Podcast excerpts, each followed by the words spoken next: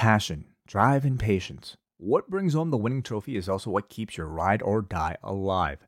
eBay Motors has everything you need to maintain your vehicle and level it up to peak performance. From superchargers, roof racks, exhaust kits, LED lights, and more, whether you're into speed, power, or style, eBay Motors has you covered.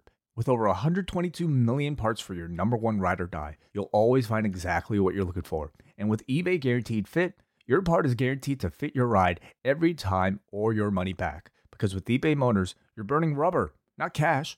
With all the parts you need at the prices you want, it's easy to turn your car into the MVP and bring home that win. Keep your ride or die alive at ebaymotors.com. Eligible items only, exclusions apply.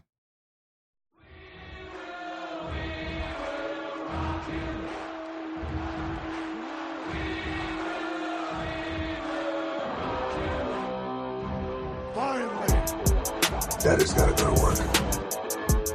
What are your names again?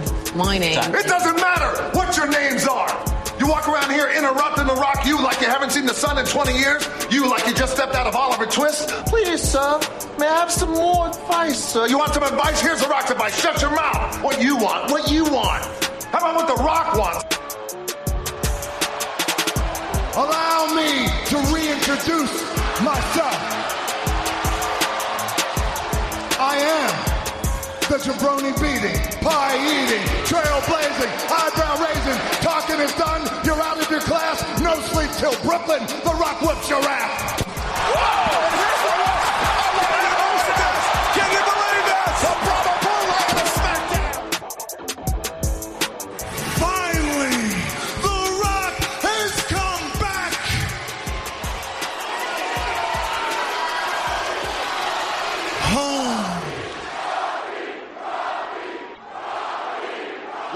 going on, brothers and sisters? Coming to you from Theater D, Row J, Seat 7.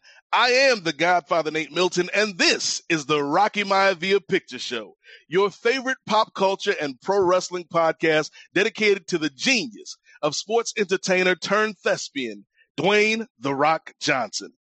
Now playing this month, 2013's Fast and Furious 6. Let's do it. Your funeral. Ride or die, remember?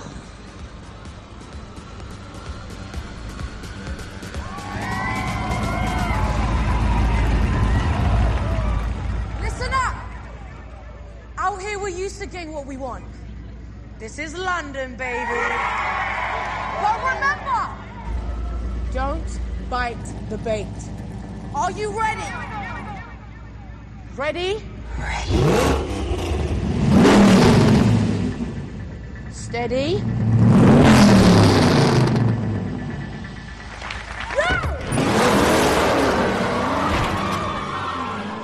All right, that, that that was great right there. That's just something to whet your appetite, ladies and gentlemen, because we have so much to get into this episode. And when I say we, I do mean we, because I can't do this alone.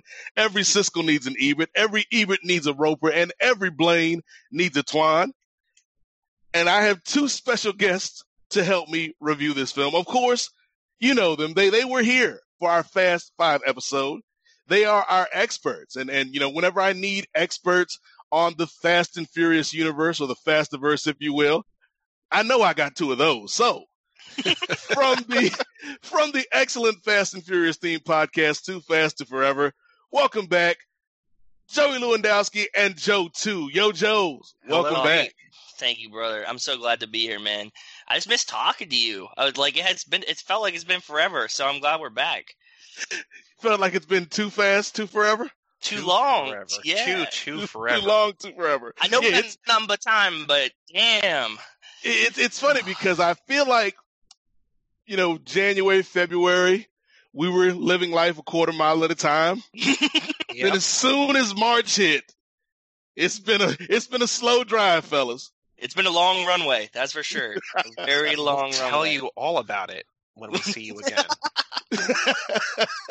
we, yeah, we got to save that for next time. We we're, we're not there yet. Don't don't stir up the people's emotions. okay, sorry.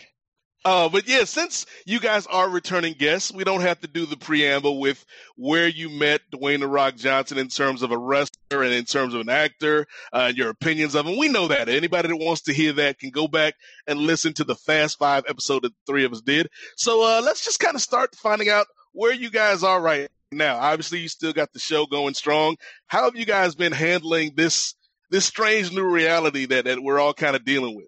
Well, we've been handling it by like doubling up. We're now doing Yeah. two episodes a week. We're putting out, you know, for tomorrow's episode, which would have been this Tuesday, this past Tuesday, we're kicking off lap seven with a three hour episode. We're just, you know, not only we're doing more episodes, they're getting longer because we keep adding more. And I don't know why. It's just giving me more work to do. It's giving us more time to talk, but like we're just doing more too fast, too forever.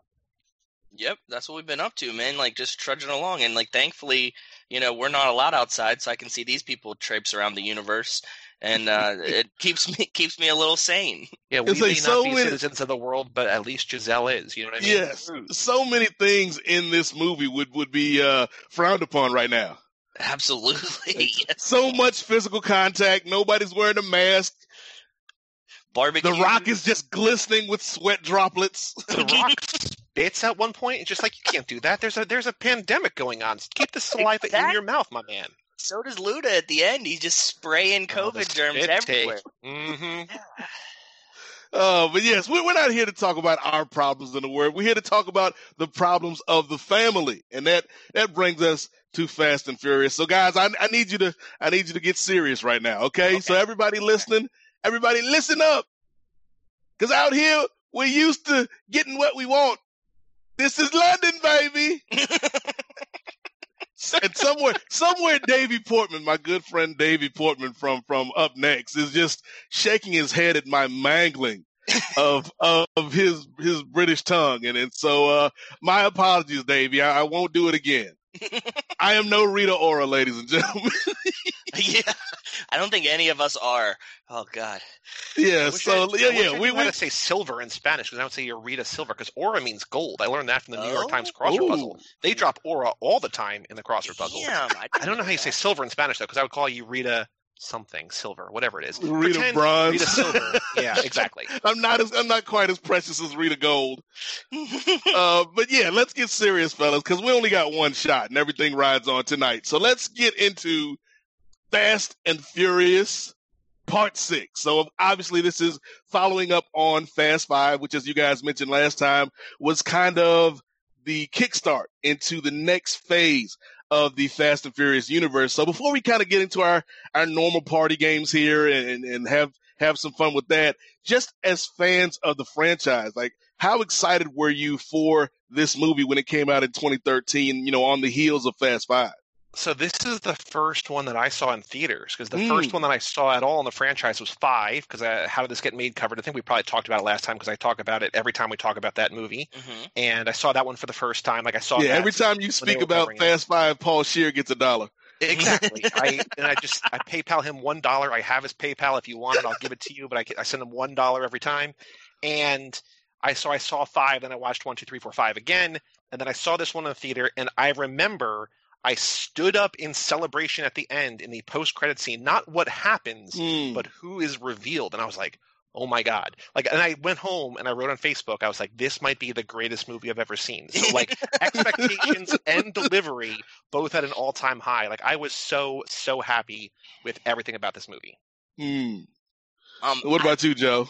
I remember like I had watched four um when it came out, but I was I think I was like maybe in Japan when four came out. So I saw it when I came back because they have like a weird like movie period of like when stuff comes out and when it comes out there. And um so I like remember watching four, then I saw five like after it came out. I didn't see it in theaters. And six, I like I think I was moving to Connecticut or something at the time, so it kind of like it got like lost on me. But then I remember catching it on TV when I was in my apartment in Connecticut and just being like, "Oh my god, this is so much fun!" I I didn't know that they had gotten to like this point yet, Hmm. and I was like, "This is awesome!" You know, like you see the whole world's longest runway part, and I was like, "Okay, I'm totally recommitted. Like I'm sold. Like when seven comes out, I'm gonna go see it in theaters the night it comes out. Like you guys got me back. You know what I mean? So yeah, I was I don't I didn't see it when it first came out, but like it's obviously one of my favorite ones now. So I'm really stoked to talk about it. I will say that the second time I saw this was on Blu-ray, you know, end of the year 2013 when I was trying to figure out my favorite movies of the year, and it was like within a month of Paul dying. And mm. we know hmm. Seven is like the send off, the farewell to him. But when yeah. I saw this the second time, I was like, oh, like this.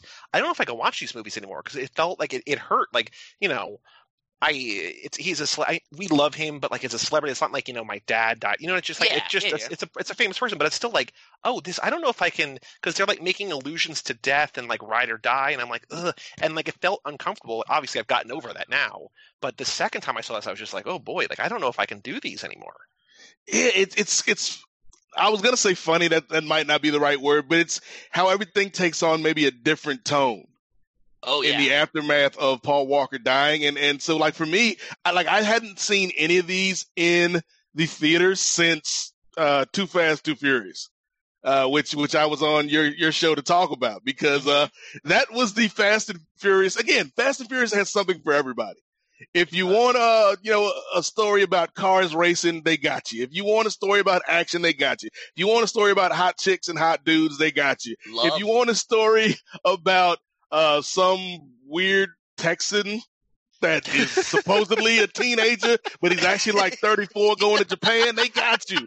And, and for Too Fast, uh, Too Furious, it was the urban Fast and Furious directed by John Singleton. So they, they got me in the theaters, but for whatever reason, I hadn't gotten back into the habit of going to see them in the theaters. So I would just kind of see them either on you know uh, Netflix when Netflix was still sending out DVDs, mm-hmm. uh, or you know Redbox, or you know uh, cable on demand at the at the house. And I think I first stumbled onto five and six at the same time. Oh, so you watch them back to back like as a tandem because that's a great way to watch. Yeah, that's the uh, the first time I saw five was also the first time I saw six. So that tells you like I was way behind on five. Yeah, because uh, they were they were both on. I think they were both on either USA or TNT, one of these cable channels, and they were like, "Spend a weekend with Vin Diesel," and I was like, "Well, you know what? you know what, Turner? I think Turner Networks. I think I will spend a weekend with Mr. Diesel." And so I watched five and six uh, back to back, and I was that's what got me back into the series. Just seeing like how far they'd kind of progressed from you know, the first one or the second one or even Tokyo Drift. Like this stuff was crazy, and The Rock was in it, which obviously was a oh. big selling point for me. Yeah, no, that's a that's a great point. Like like I said, I felt the same way. I think maybe they like kind of like I like Tokyo Drift. I didn't see it when it came out in theaters. But then, like four, when I saw it, I was kind of like it was a weird in between because it's like such a fo- like a foundational one for like the next jump that they're making. But you don't yeah. realize that at the time. Yeah, you don't realize it at the time. So I was like, I don't really know where they're going with these, and this kind of feels kind of dark and weird, and like I don't know what they're doing. And then like once, yeah, once I saw five and six, I was like, okay, I'm in, like fully committed again. We're good. Yeah, and I think maybe the most important per- person that was fully committed to this is uh, somebody who will probably talk about a lot this week, guys, and that is the director of this film, Justin Lin. Oh mm-hmm. yeah, oh yeah. Once they got him to, yeah, he like then we hit this nice stride here between four and five, and like four, five, and six. Like once we get into five and six, like we're just on a roll. Yeah, and and now he's back, and we'll we'll talk about that a little bit later. I know. So yeah, there's there's going to be some levels to, to this uh, podcast this week, ladies and gentlemen. So uh, buckle up, uh, which is which is something nobody in this universe ever does, or says, or says. Yeah. Like I think the closest, and this is a spoiler alert for a future film, uh, the closest somebody comes to being safe in these is uh, when they put the motorcycle helmet on Ramsey. yeah, I do think I think they also have Ramsey buckle up in seven, which we'll get to at some point. But when Dom's about to drive down that mountain, I think she puts a seatbelt on. I don't know if he tells her to, but I think she buckles up that one time. So basically, Ramsey cares about safety, or they care about her safety, and no one else does. So, so basically, what you're saying is, in the Fast and Furious universe, Ramsey is Dr. Anthony Fauci. Yes, exactly. She's wearing the mask. Yes, yes. Gospel. He's the right one. She's the only one that cares about public safety. Oh. But yeah, let's let's let's play some games, fellas. Uh, yeah, sure. Because Fast and Furious Six had two premieres, which I don't think a lot of people remember. No. Uh, much like Fast Five premiered in America and also premiered in uh, Rio de Janeiro, uh, Fast Six premiered in the States, but also in London. So it premiered on May 7th, 2013 in London and May 24th, 2013 in the US, which means we get to play two song guessing games this week, gentlemen. Oh, oh, how lucky! That's awesome. Yes. So I'm glad you said that because yes, this is a very, very lucky occasion that we're here for. So let's start with May 7th and, and let's go to the to the other side of the pond. I was going to throw in an accent, but we already know how that turned out. Uh, let's Flawlessly. I mean, you're channel your inner King George. That's all you got to do. It's just you'll be back. uh, but uh, so Fast and Furious 6 debuted May 7th, 2013 in London. And so let's look at the UK charts that week, fellas. Do you know charts. Okay, okay. what the number one song in the UK was that week? I, I'm gonna. I have like a, a genre slash range guess. Mm. Okay, I'm gonna guess it's like Skream or Benga, and it's gonna be like some kind of like dubstep song, There was so much dubstep in this movie. right? there was on this soundtrack. There is so much uh, dubstep. Yeah, and that would be like real big, like right at that time, right? Yeah. Like in in especially in the UK. Some uh, like is it like Skream, Benga, Rusko, somebody Mm. along these lines, or is it like a mainstream artist? more mainstream. Like the, the these artists aren't they're mainstream, but I think they're mainstream because of this song to a lot of people. Ooh, So Good that that's a clue I'll give you. You know, I remembered this game earlier this week when I was sort of mentally preparing to record this, and I was like, "Do I need to prepare for this game?" I was like, "No, the whole point of the game is to not absolutely not. prepare." Yeah. Like, I, but I was like, I got scared in advance. I was just like, "Oh no, I, I'm going to fail this game again with no foundation." I, so, because I was going to guess Rihanna, because I probably guessed Rihanna for Fast Five. I was going to guess Rihanna Always a good again guess. here because I Mm. always pick Rihanna. But like, if you say that people know if they're mainstream because of this song, it sounds like they're maybe like a is it are they a one hit wonder or are they or is this the first of many? Is this what put them on the map? I wouldn't call them a one hit wonder, but I would say that they were they had a very specific niche, and this song opened them up to a wider audience. So it's not what did the fox say? What does the fox say? yeah. No, Oh, Are they a British art a British group? Are they American or are they neither? they are not American. Okay. They're not Hmm. American. Are they a group or a duo? Or is that a difficult question to I, answer? I will not divulge the answer to that Okay. question. Okay. Hmm. I feel like this is the I'm on the other I'm gonna think it's like of Party Rock. Is it like the guys that did Party Rock? Ron FAO. Yes. Thank Now, you for party eight- rocking. that that was hot for a second. I think they were bigger. I think that was before this. I think. I think that was college ish for me. Yeah, but I was going by the clues. That's what it sounded like to me. I, I think they might be Mm. American though, so I'm not sure. Not American, a group, or at least more than one guy. 2013, kind of niche, but not a one-hit wonder. You know, I feel like we have all the clues, Mr. Police. I just don't know when. I don't Yeah, know because I because I'll tell you, I'd heard of them before this song, but this song is like maybe one of the three or four songs of theirs that I know. Macklemore and right, like Macklemore, like um, did that. Uh, Macklemore, America's favorite rapper. No, it is not Macklemore. Oh. I mean, come on, I was that's the, the clues are there. But yeah, you're right. Seattle, that's right.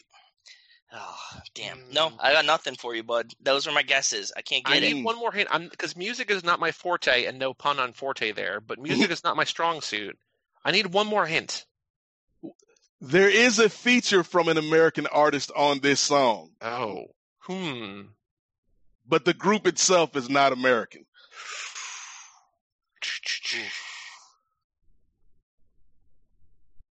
I am I am stumped. Oh, I'm, I'm sorry, fellas. You... Is it hip hop? Is it hip hop? Okay, you did good.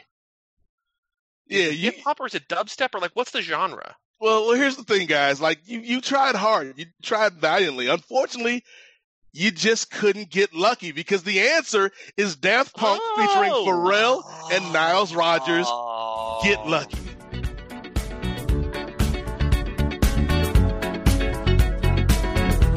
The present has no rhythm. Gift keeps on giving. What is this I'm feeling? If you wanna leave, I'm with it.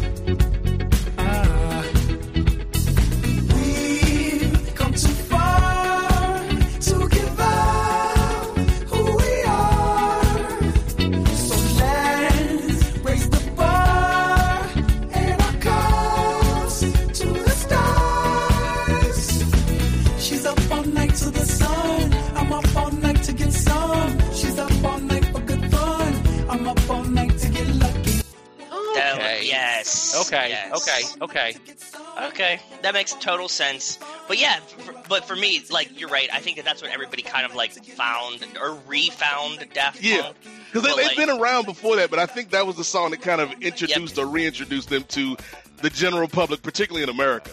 Very true. Very So very you true. were you were not wildly far. I mean, they're not dubstep, but you were in the EDM arena. I from was- yeah, I was thinking it so you were be around close. Yeah.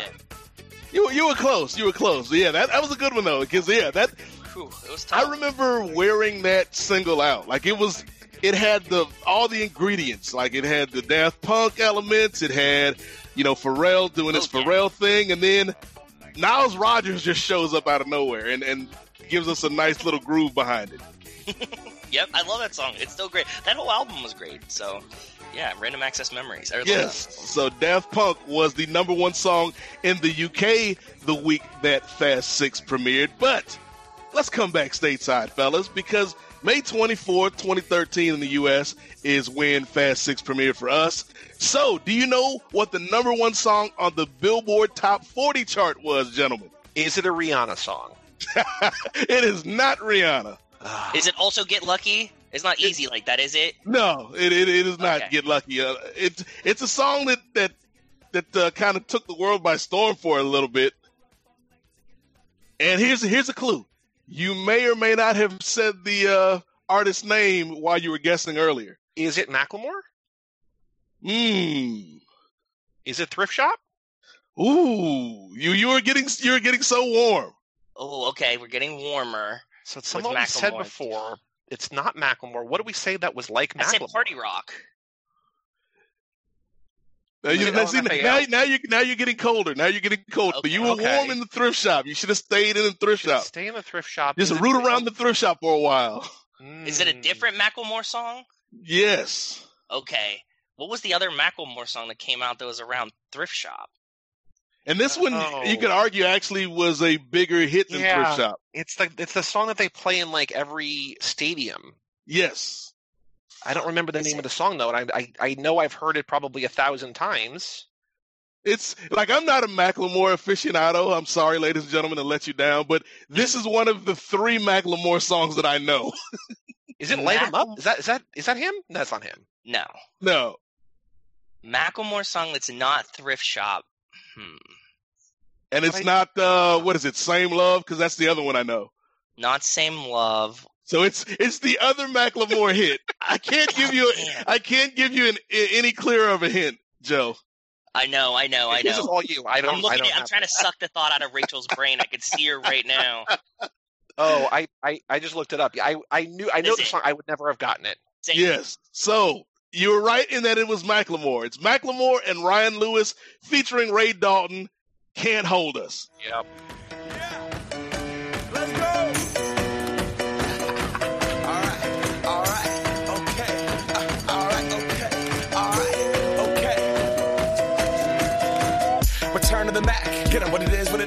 Is, what it isn't. Looking for a better way to get up out of bed instead of getting on the internet and checking a new hit. Me get up. First shot, come strut walking. A little bit of humble, a little bit of cautious. Somewhere between like Rocky and Cosby's for the game. Nope, nope, y'all can't copy yet. Bad moonwalking, and this here is our party. My posse's been on Broadway, and we did it all way. Grown music. I shed my skin and put my bones into everything I record to it. And yeah, I'm on. Let that stage light go and shine on down. Got that Bob Barker suit game and Plinko in my style. Money, stay on my craft and stick around for those pounds. But I do that to pass the torch and put on for my town. Can't hold us. Oh. Yes. Yes. That's like Yes. one of the three songs in the Macklemore uh, repertoire that I'm familiar with. Yeah, yeah, they always play. Oh god, they play us everywhere. Yeah, that's, I always just forget that that's Macklemore because you go from like thrift shop to like can't hold us. Like that was like such an even poppier one. Yeah, right? like that song was that song had several stints in the top five. You know that that whole year, just because it was it was everywhere. Like like you were saying, Joey. Yeah. Like it's just ubiquitous, and and I think like I think "Same Love" was the follow up to this. Makes which sense. is like he so like the, yeah Macklemore was all over the place. we went from thrift shop to can't hold us to same love and none of them sound the same. No, like if you didn't know that it was Macklemore you'd probably think they were three different artists. True. I agree. maybe Rihanna. Uh, so that was fun fellas. That was fun. I like when when when uh, we we have more than one musical trivia question to throw at the, the guests I'm glad we had Macklemore. I'm glad I guessed it on the first one. Like my timeline was pretty good. I had the chronology pretty close to where we needed to go. yes That was good. you were on the right track you just didn't get lucky Yeah, I didn't get lucky. Damn.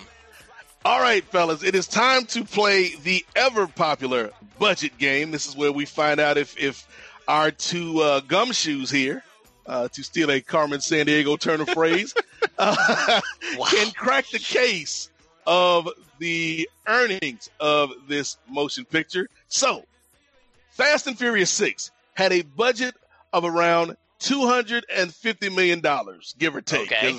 The figures on Wikipedia are a little bit shaky. What do you guys think was the worldwide box office for Fast 6? I, I think I'm gonna go 700. Mm. 700 million. That's what I think I'm gonna do. Interesting, interesting. I was originally thinking like 680.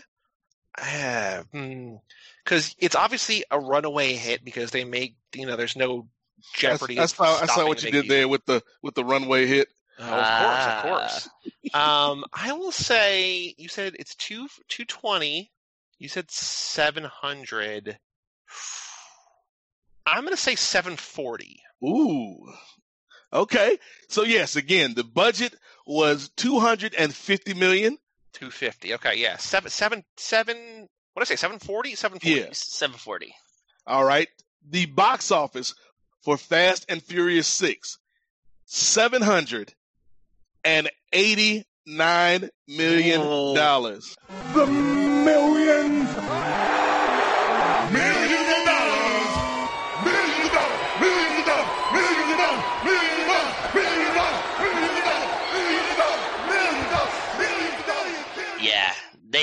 Smash it with this one because there was like Joey's right. There's no delay between this and Fast Seven. Like they Yeah. like, like they just started.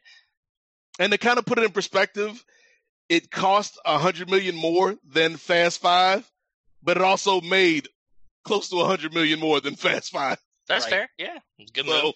it all evened out. So Yeah. yeah. this is this is where we're in the streak of the Fast and Furious just doing crazy numbers. And so Fast Six comes in on the heels of that that great movie, fellas, where we introduced Dwayne the Rock Johnson. And Mhm. this instead of a heist movie in Rio, this kind of feels to me at least like New Jack City on wheels. And follow me on this because in New Jack City, you got Mario Van Peebles and he's trying to take down Nino Brown, this this inner city gangster. And he can't do it with the regular police, you know? Uh, some would say maybe they should defund that police department, but that's neither that's neither here nor there. I'm not here to make comments about what was going on in New Jack City. Uh, but the thing was, he couldn't do it with regular cops. He's like, I need a New Jack cop to catch a New Jack criminal. And in Fast and Furious 6, you got Dwayne The Rock Johnson, and he's trying to catch this international crew of thieves. And, and, and they're causing chaos and trouble around the world. And he's like, the only person that can catch these guys are Dom and the family. And that's how we kind of get the wheel set in motion, no pun intended, for Fast and Furious 6. and it's great too because this is like I like this one because you know now we've established The Rock, and now we get to play on the same team as him. So mm-hmm. that's like the most fun about it for me. Is like now we get to see like okay, we're gonna be a team, and we know what comes of this, and like you know, get to Hobbs and Shaw or whatever. But still, like it's fun to see them be together and also not hate each other yet, like in real life, to to not to not be angry at each other on screen. So Yeah, I think one of the things I like about this, and we can start there with, with Dwayne Johnson because this is his second movie in the franchise, and I think we talked last time uh, about the fact that like The Rock was good, but he was basically playing Roadblock from GI Joe. yeah, And in wasn't this- fleshed out. Yeah, he wasn't fleshed out, and I feel like in this film they start to give him some more beats, and then we'll obviously see in seven uh, and beyond he gets even more character. But there's like little comedy beats and things of that nature that I don't think we would have gotten if this were still the Hobbs of the first movie. Like there's a bit where uh, they're they're in the hideout, they're they're they're at the base, and there's a vending machine Yes. in in the base, and your man Tyrese, uh, just Roman being Roman, he he's interrupting the Rock's big speech so he can borrow some change from Tej, and you know he can't figure out how to, you know, is this the dollar? Is that the right amount to put in this vending machine? And your man DJ. Your man Hobbs just shoots a hole in the vending machine. He's like, "It's on the house," and that's like a great little funny beat that I don't know if we would have gotten in the first one, guys. No, I would agree. Yeah, yeah, yeah. Um, I also do want to make it very clear that it, it is Joe's boy Roman, not mine, because I have a, a real love hate love affair with Roman. Roman. And this is one where, like, watching this time, I was like, oh, this is the start. This is like the real cusp of Mm. like, is he too much or is he not? Because obviously, you know, I've made it very clear on our podcast that Roman and eight is too much for me to handle. This is where it's like some of it, like it's it's almost like as good as it can be, but it's like almost teetering on like, this is a little bit much. Let's let's dial it back just a little bit. Yeah, I think when because it, it's seven where we get uh the birthday party, right? Yes. Yes. I think mm-hmm. seven is where he where we start to cross the line. well, well, he wasn't a millionaire until now, right? Like you have to remember, True. like he spent time in jail. yeah, he was hungry. He was hungry, and then like then he becomes like a millionaire. He's on the he's on his private jet with all the girls going, you know, to this nice buffet that he's gonna take them to. I can see, man, you change. People change. Money changes people. I, I think you know because yeah, let's talk about the the family here because obviously we've got. I think this is the first time we've got The Rock with everybody because we get spoiler alert Michelle Rodriguez back as Mhm. Letty in this movie. You know we've got Paul Walker. Uh, we've got uh, Mia. I'm gonna keep varying between real names and character names. Uh, you know we've got. Dom. You're okay. You're okay. Yeah, you're with family, brother. We do the same thing. We got uh Dom, we got Ludacris, we got Roman, you know, we we've got uh Han, who is uh somebody we'll have a lot to talk about a little bit later. And so like I think like outside of the fact that Rico and Tego aren't here because those are my boys, They Like, I feel- them yeah, they do get they get they do get a shout out. with I feel like names with Leo different and Santos. names. Yeah, yeah, yeah, yeah. yeah. I feel like this is like peak like core family. Like this is the iconic family unit that we've got in in in this movie and it's really maybe the only yeah it is the only movie where we get the the entire family. Yeah, because we lose Giselle at the end of this one. Yeah. So, yeah, it's it's crazy. And I Letty uh, Letty wasn't around in 5. right. Mhm. I feel like in terms of that, I feel like Mia is sidelined a bit more than I would like in this one. I mean, she just Mm. had the baby; like she's kind of out of it. I'm I'm looking forward to because we don't really know. You know, again, sort of spoiler alert for down the road. She's back in nine. We don't really know what her role in nine is going to be. I'm looking forward to her coming back. Obviously, now that you know Paul is gone and Brian not gonna maybe gonna be in. Who knows if his brothers are gonna step in or not? But like, I'm interested to see how they reintroduce her because for as much as we talk about you know Letty being sidelined and obviously not being in two or three and dying in four and not being in five and not really being with family in six, like Mia gets sidelined a lot too. And so, Mm. you know, I, I it's just the, it's the it's the scale of the cast like we're talking about, right? Oh, Like, I- I agree. So No, I just- people. I think Yeah. that you know the only real family moment that I would have appreciated to have a little bit more of in this is more Mia. But other than that, I agree that this is like the peak. This is the Yeah. absolute epitome of like getting everybody on the same team. And I think that's why you know five is close, but I think that's why people love five and six so much because it's everybody having the distinct personality and being together and doing things together and all being on screen and sharing the glory. Mm. And, and you make a good point about kind of the cast expanding because yes, not only do we now have the full family plus The Rock, uh, Yes. but we've also got on the other side of the ledger, we've got our our our new heel in the territory, uh, to use wrestling terminology, Mhm. in the form of one Deckard Shaw. Yeah, we get the first Shaw brother here.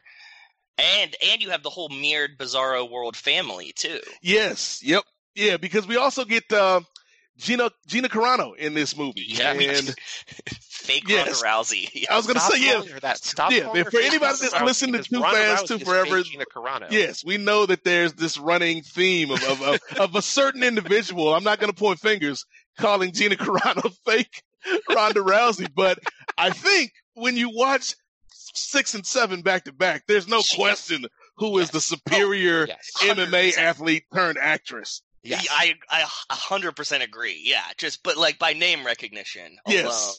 that's how I rank it. Not by acting ability or any other talent set. Because yeah, seven puts that to shame. They definitely. Uh, Ronda Rousey had like big shoes to fill, which were her own somehow, and fumbled it. I don't know. Because there's the thing, like she has, and then this is talking about seven, so we'll we'll talk about it again when we get to it down the line. But there's a big scene with with uh, Michelle Rodriguez and Ronda Rousey where they have their fight. He's Uh, sorry it's to in- bore me to death. It's in yeah, it's in the uh, birthday party scene, the, Mhm. the Yep. aforementioned birthday party scene. And if you look at that in a in a vacuum, like okay, that's a cool little fight scene.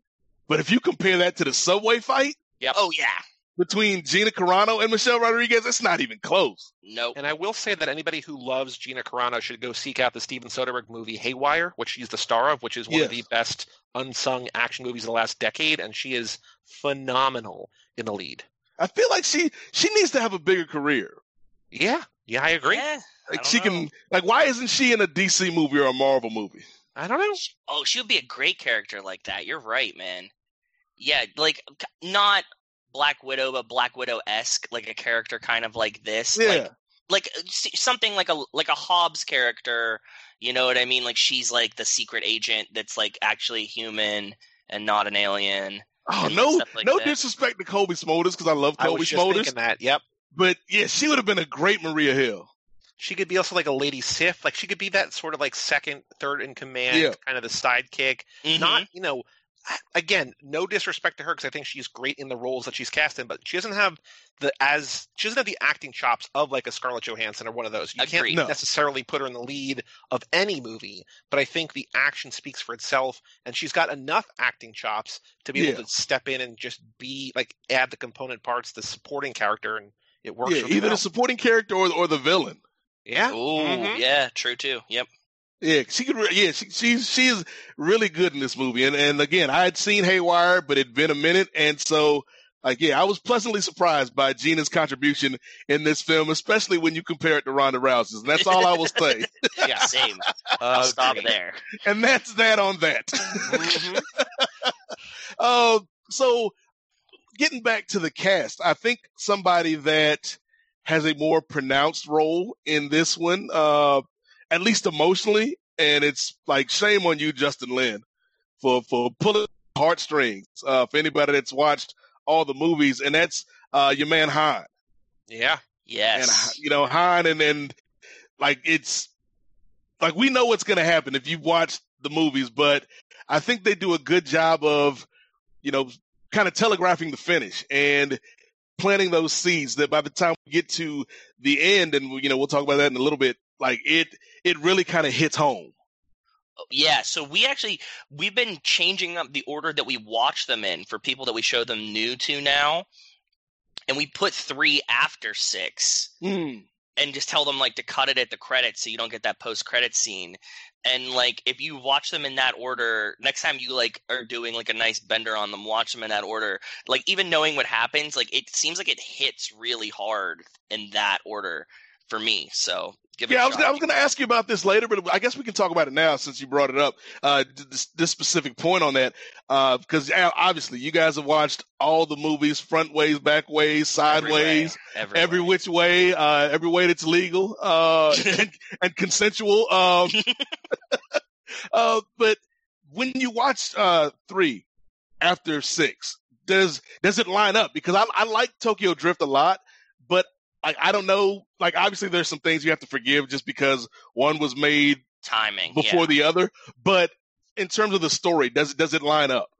It does. So there's, you know, we have some listeners who have written in and who have said, you know, they think that you, you need to watch Tokyo Drift first because stuff like, you know, Han at the beginning of four, without having seen Tokyo Drift, without knowing who he is, That's a good point. it doesn't yeah. really make sense. And you have, you know, it, it, it, the later movies, even though they take place before, have jokes and references and stuff that kind of refer back to Tokyo Drift, whatever. Um, I Plus, think like the it- technology thing, right? That's like, the thing. Yeah, like and the I think if you're cars. if you're Yeah. able to keep in mind that like a they're movies, b they're all kind of crazy and over the top as it is. I think it still makes sense because Tokyo Drift exists outside of the Fastiverse, right? It like it is a Fast and Furious movie, but aside from Han, there's really no connective tissue until we get to nine. How you could how really dare you disrespect that man named Lucas Black? Yes, he I comes love back him. for I- 35 seconds in seven. I mean, yes, he's, yeah. he's 45 years old. I, I was just in high school racing, and I saw the I saw the whole thing, Dom. the only high schooler with a receding hairline. I get it. I'm just saying that I think you can watch it kind of any time, and the same thing to a certain extent, almost with two. Like it's not as clear cut with Yeah. two, but I think that they both exist sort of as standalone. They do feel standalone. Yeah, that they're introducing characters, but I think you could drop them in. So I think it makes sense because you have to keep in mind that they've retconned the timeline Mhm. after they did the Tokyo Drift thing. So like none of the movies, none of the first three movies at least actually take place the year they came out. Like they shifted everything forward three or four years. So it's it's all But cool you, you do mental gymnastics no matter what. But I think it makes sense. But the cool thing though is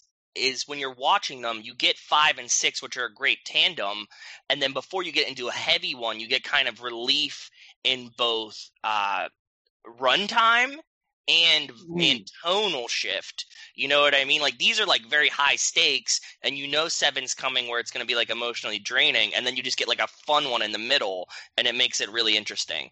So give it a shot next time you can. Yeah, that's something we'll we'll definitely talk about uh, once you guys come back for seven because yeah, like the the the shift in emotions uh, Oh, yeah. are, are are extremely interesting. You know, with this series where we've like we're we're mourning on screen and off screen tragedies. Yeah, yeah.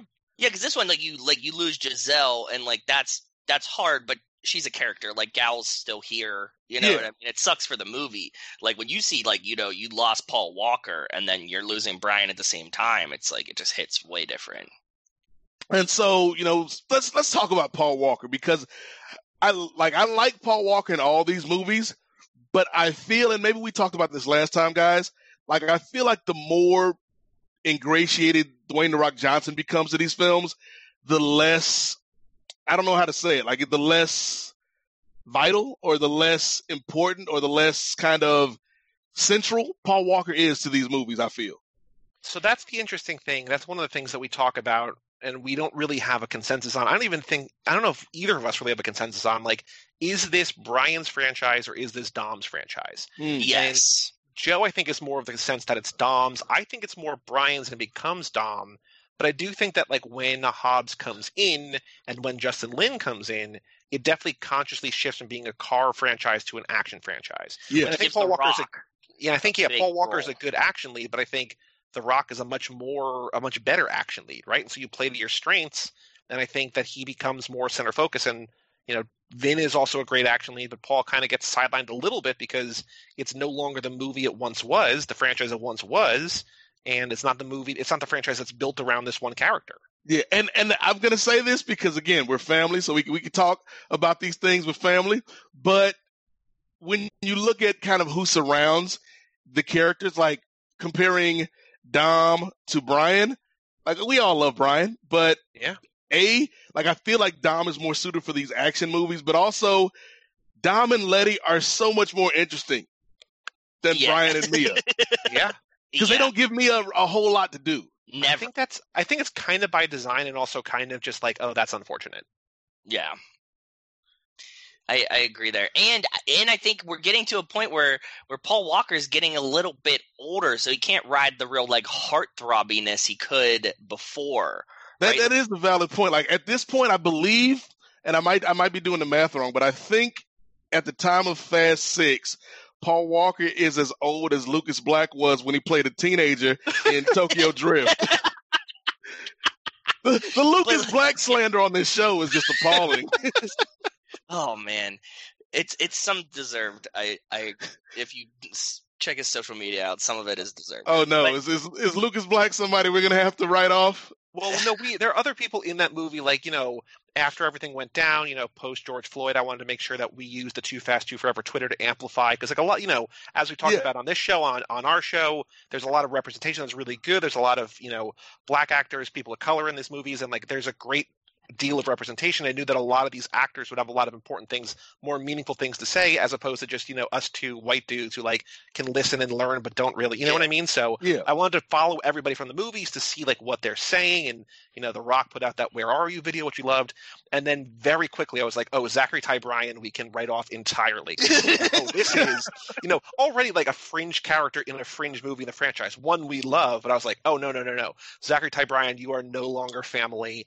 Uh, Lucas Black, not as bad as that, but not as far from that as you would necessarily like. Mm. Yeah. Yeah. I'm, just, I'm just saying, man. All cars matter. Oh, Lucas Black. Um, so yeah, so uh, back, back to Fast and Furious Six. Um, so yeah, we're introduced to this new crew, uh, led by Deckard Shaw. Deckard Shaw. Uh, what did you make of Shaw? Owen you, Shaw. Owen Shaw. Owen Shaw. Yeah, yeah. I'm getting ahead of myself. Uh, to the better Shaw. Uh, Believe me, spoiler alert. It took us it took us four or five laps to figure that out ourselves. We stopped asking the question: Are you more of a Deckard or an Owen? Because we couldn't even we remember were, we were who was mixing who. them up until Hobbs and Shaw came out. We mixed them up a Yeah. little bit. yeah. So we're we're here with Owen Shaw. He's Yeah, And it's fitting that he's named Owen because wrestling fans know, you know, Deckard Shaw is the Bret Hart of the Fast and Furious universe, and then Okay. Owen Owen Shaw is the Owen Hart. Like he's still good, like he's still good, but he's not Bret Hart though. But he's still good. Great kid. He's great. Uh, but but so so what what did you make of uh, Shaw as the villain in this film? Do you, do you feel he brought kind of the right amount of menace for, for our team? He he's a good transitionary villain. I Mm. think that that's part of the reason why they bring Braga back because Braga was a great villain, and like you need you need Owen to get you to Deckard, but like Yeah. he's he, he's just like a run of the mill villain. He doesn't really have that high of a stakes either. Like he's just like a thief that's like trying to build a bomb or something, and like he's not like a cartel god or like something you know high up there. So I think that like for this movie and with how many people we have, I'm glad that he's uninteresting enough that I don't want to know more about his backstory. Mm.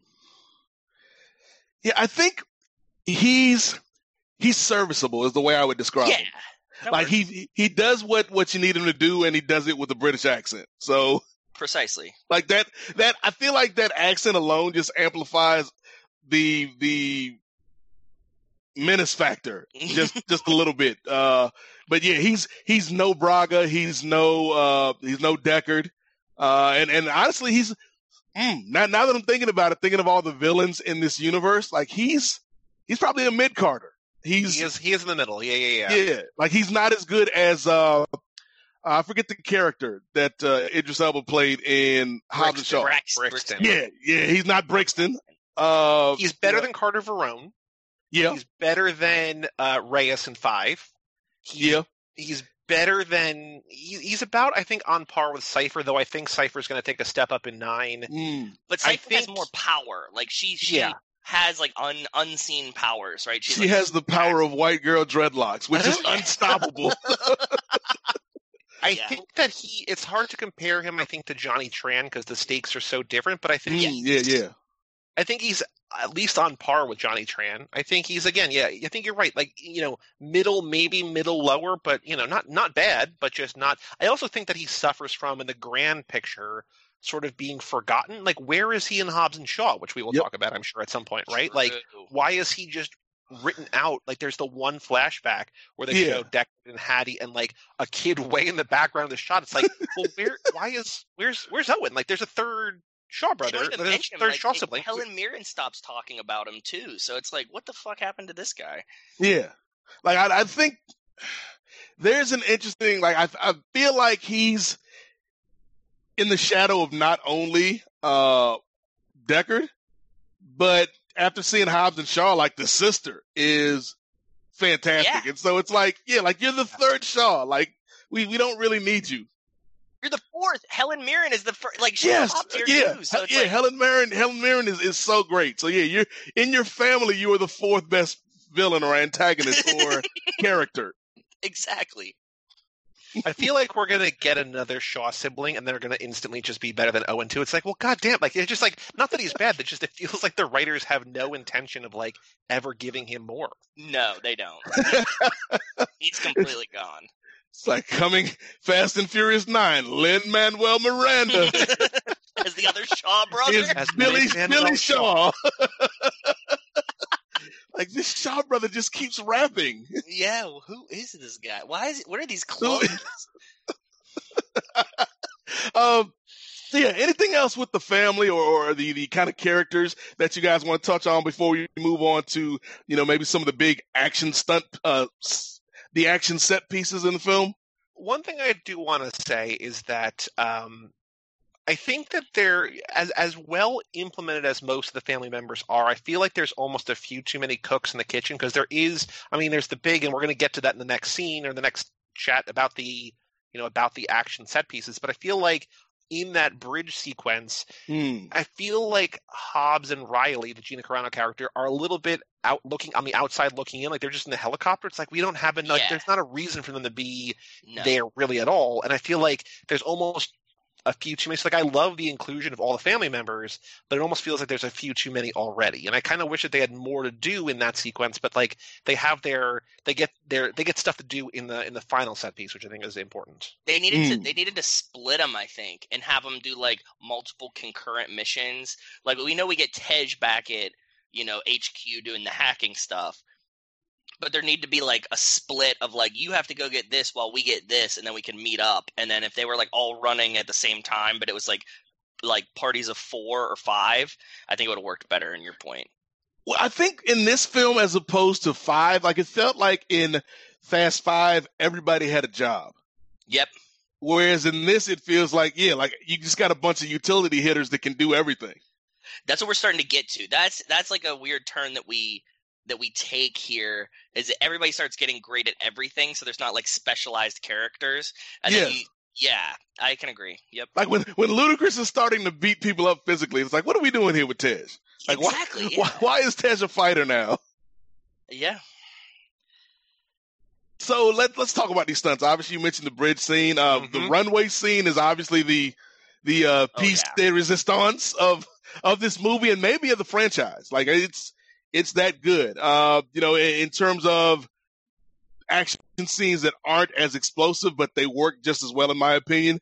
Uh, the subway fight ranks up there for me because you've got Yes. not only Gina Carano fighting against Michelle Rodriguez, but then you've got uh, a slightly less cool fight, but it's it's it's funny with uh, Han and Roman Mhm. trying to take down the uh, the the guy from Shaw's crew, and and so uh, you know what what scene or scenes really stood out for you guys, uh, you know, and, and kind of leave an impression in your mind as as big fans of this series. I kind of I like. I, I do like the subway fight, but I feel like it gets lost in this It because does, you yeah, have 'cause it's- such the action pieces of the bridge Yep. and the, the runway. So like, I wish it had like if it came like earlier or something, because we kind of get part of that like like the Giselle and uh Letty, you know, fighting the guy. Or wait, is it is it Letty there? No. Giselle and who goes to beat up the guy? Gina Carano, Uh, right? Giselle and Gina, yeah, Gina Yeah. Carano before her heel turn. Spoiler alert. Mhm. Yeah, like that that fight scene sequence stands out to me, and I remember it because you know you have like the comedy in the background of like Han and Roman watching it Yep. and stuff like that. But the subway one kind of just gets like muddy in the middle, and like I like it. I just wish it would just be prominent more somehow, and I don't know how to do it. So yeah, um, but for me, like the the runway.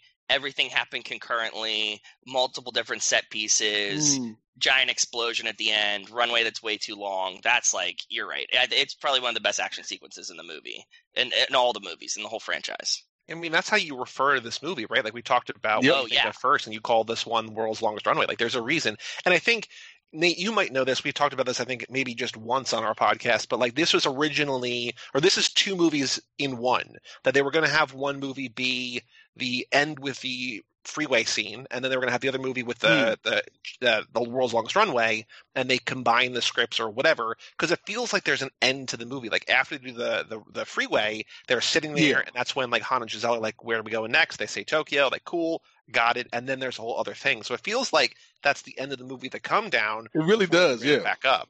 So I don't know if it necessarily works exactly as they intended because it does feel like like a real peak and then a little bit of a valley and then building back up. Like it makes sense, but it's also like, i- could it have been two? I don't know. And that's probably where that extra hundred million came in on the budget because they're like, let's just put them together. Probably, and I think that I think that that goes back to like the subway thing. Like if we would have had like two fight scenes and then the bridge sequence would have been the end, hmm.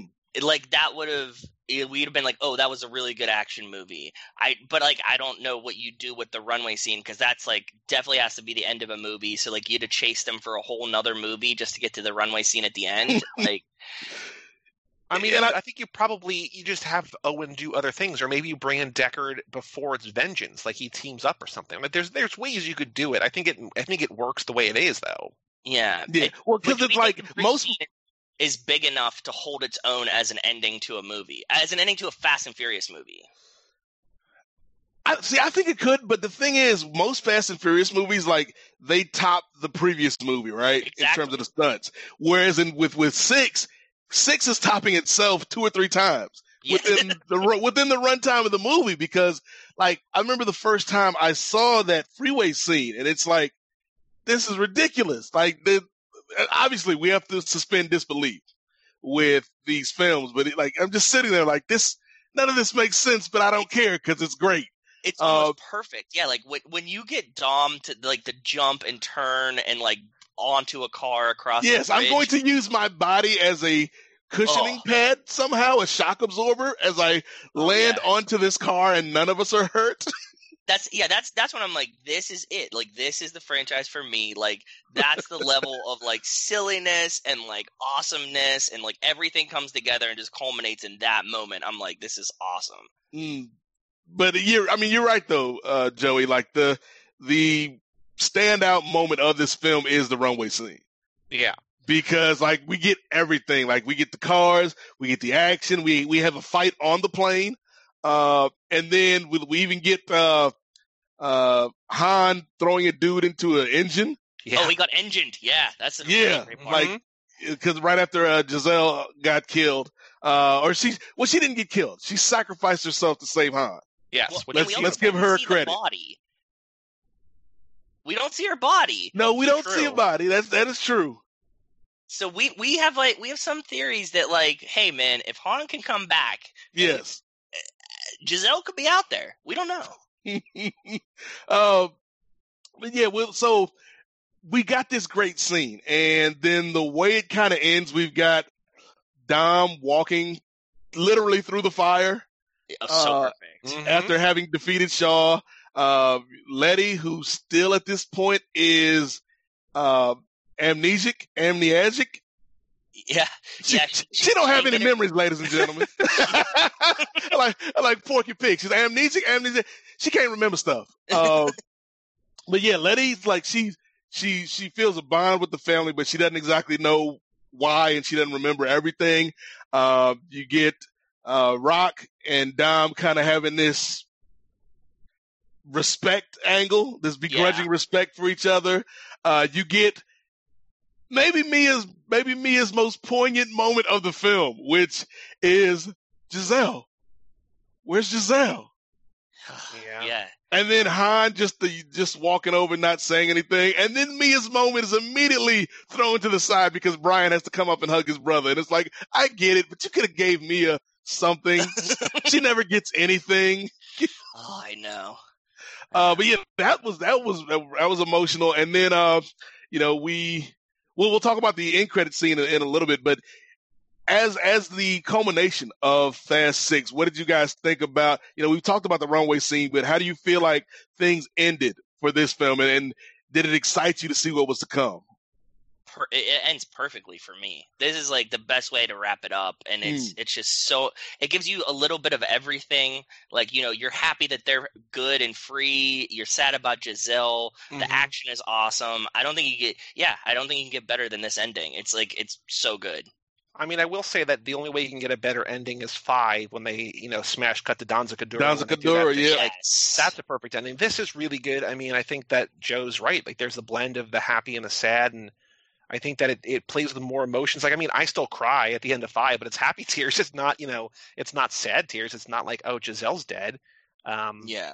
I think you know the there's the the scene in the driveway too, right? Like the spit take. Like, Oh, it yeah. ends in a nice like kind of a come down moment too, where it's like, yeah.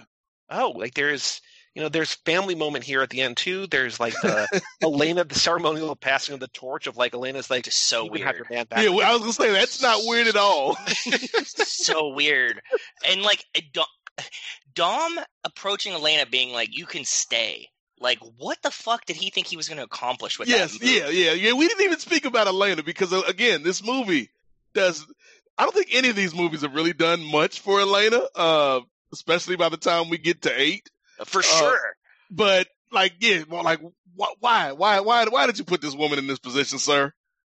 She's not from this country. It's not like she's like moving back home.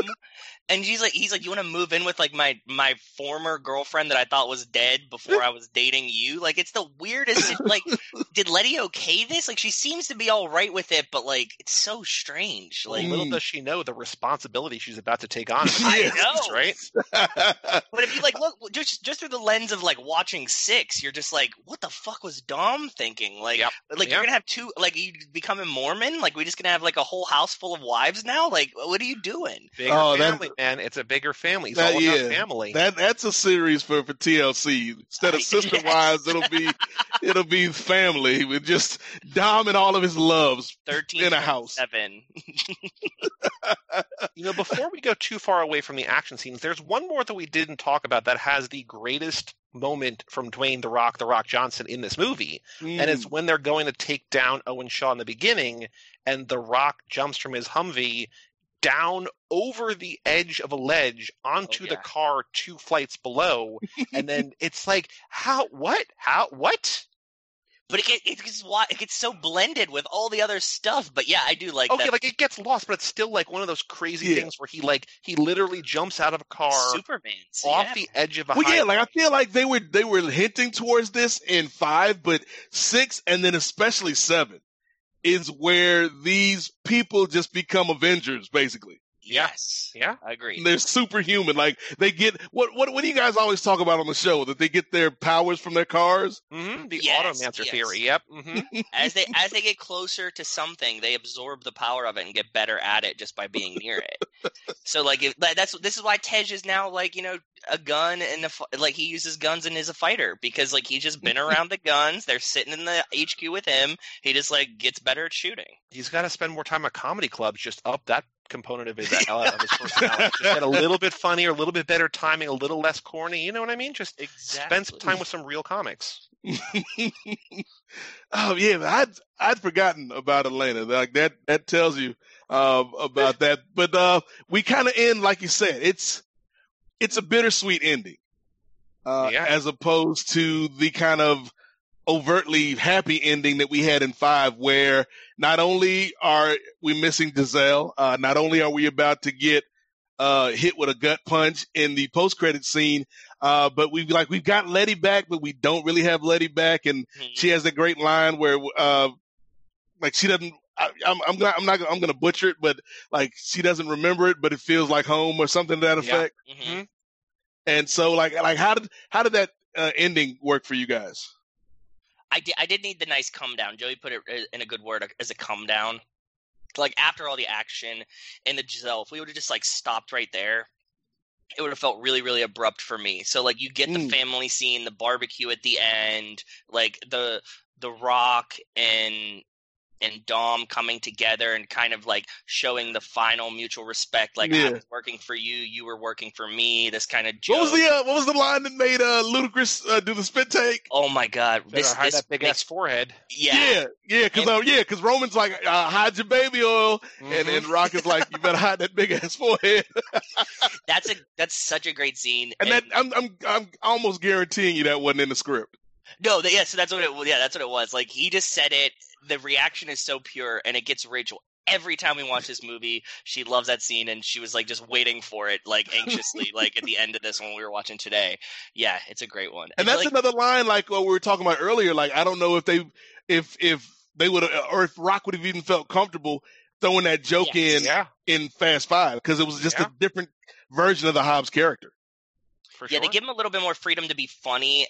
And like he doesn't have to be so serious, and by Yeah. opening that up, you get a lot more of his charisma and his ability to do stuff like this, which is great. That's why I And we- like this. Yeah, and I like the also- Rock in this one so much we better. get the handshake of death in this one too. Or Yeah, the it's- grip of death too, right? It's Yeah. definitely like Hogan versus Savage. Like I'm, I'm gonna shake your hand in the most violent way possible, brother, because I, I respect you, but I want to fight you. yeah. And I like that they're also like, as opposed to him just being the government, like they call him a two-bit government hack. Like they they joke around with that a little bit in this movie. But in five, we talked about how he wasn't a fully formed character yet. But in this one, they take the archetype, what he is, what he brings to the role, and they make fun of it. Like when they go to the hmm. auction, like the fact that he and Tej are able to go together and he's able to have fun with himself, and the movie can make fun of the type of character that he is. I think makes it work well. That like you know you know she like the guy just dressing him down like you know shoes, shirt, like the just functional like whatever, and then they're able to get the one up on him, and then he's able to make jokes. They're not. It's not you know him coaching his daughter's soccer team in Fate, Yeah, but it's like it's a closer blend, a closer version to that where he's actually he becomes to, a like, real person. crack jokes. Yeah, yeah, yeah.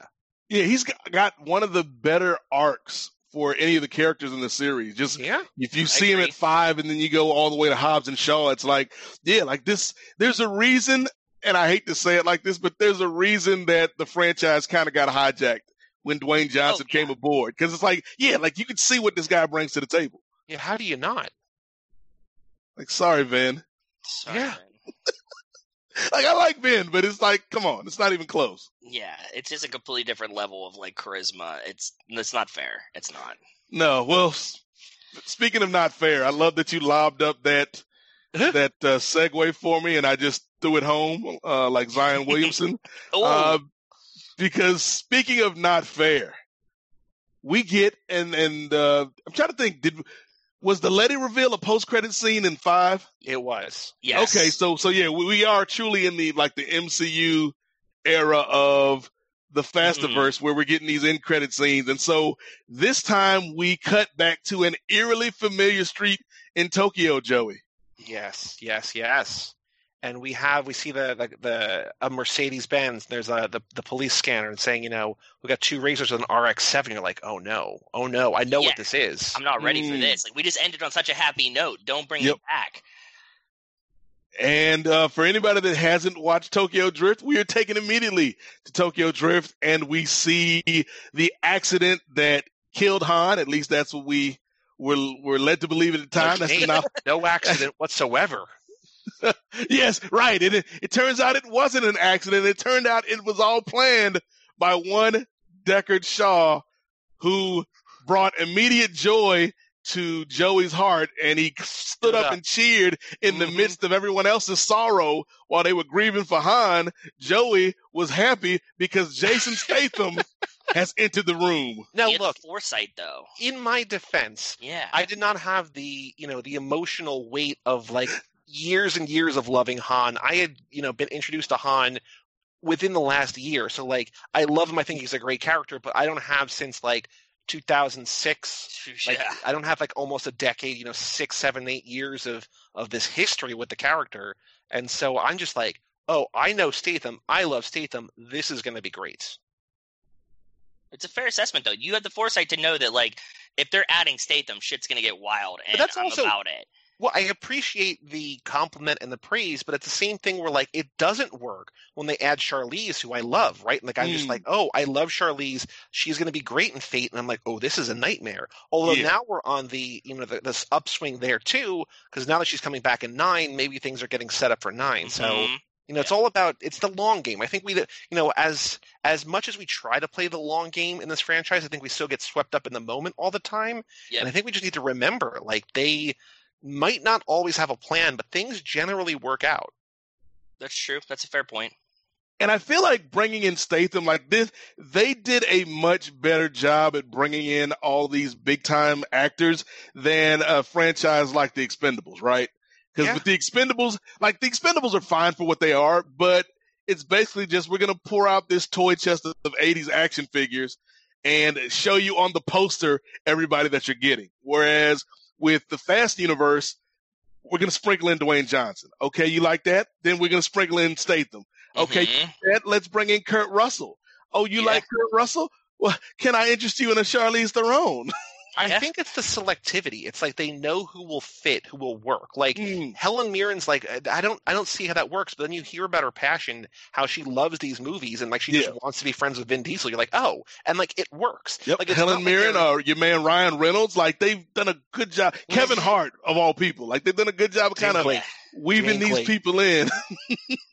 Like I think that you know, to your point, the Expendables are kind of like a checklist. It's like, okay, we haven't had the Arnold Schwarzenegger scene yet. Like I know it's coming because I know he's in the movie, and like he shows up, you're like, oh, yep, okay, got him. Now Yep. next, okay. It's like there, it's cool, but it's it's more like almost like a puzzle. It's like it's more of like an art versus a science, right? It's Mm. like the Expendables is like one part this, one part this. It comes together to create this like sort of cool but mostly bland generic action franchise. But with with the Fastiverse, it's like, ooh, you know, we're gonna And take you- a dash of this. Like I'm just gonna feel my they- weight. They they have a nice slow burn with it too. Like you'll get a Yeah. character as like a like a quick scene in one, and you'll be like, oh okay, and then they'll bring them back like a little bit more in the next one, and like flesh them out. Like we didn't get like a whole Rock movie the last time, but once Right. they're like, okay, you like the Rock, cool, we'll give him a lot more screen time this time. And like I'm expecting that when we get to the next Hobbs and Shaw, we'll get more Ryan Reynolds and more Kevin Hart because it'll be like, okay, you know, you just threw them in there to surprise you, and you're going to be waiting for them, so they'll give you more of it, and they just keep playing this game where they just keep adding people little by little Mm. and expanding their roles.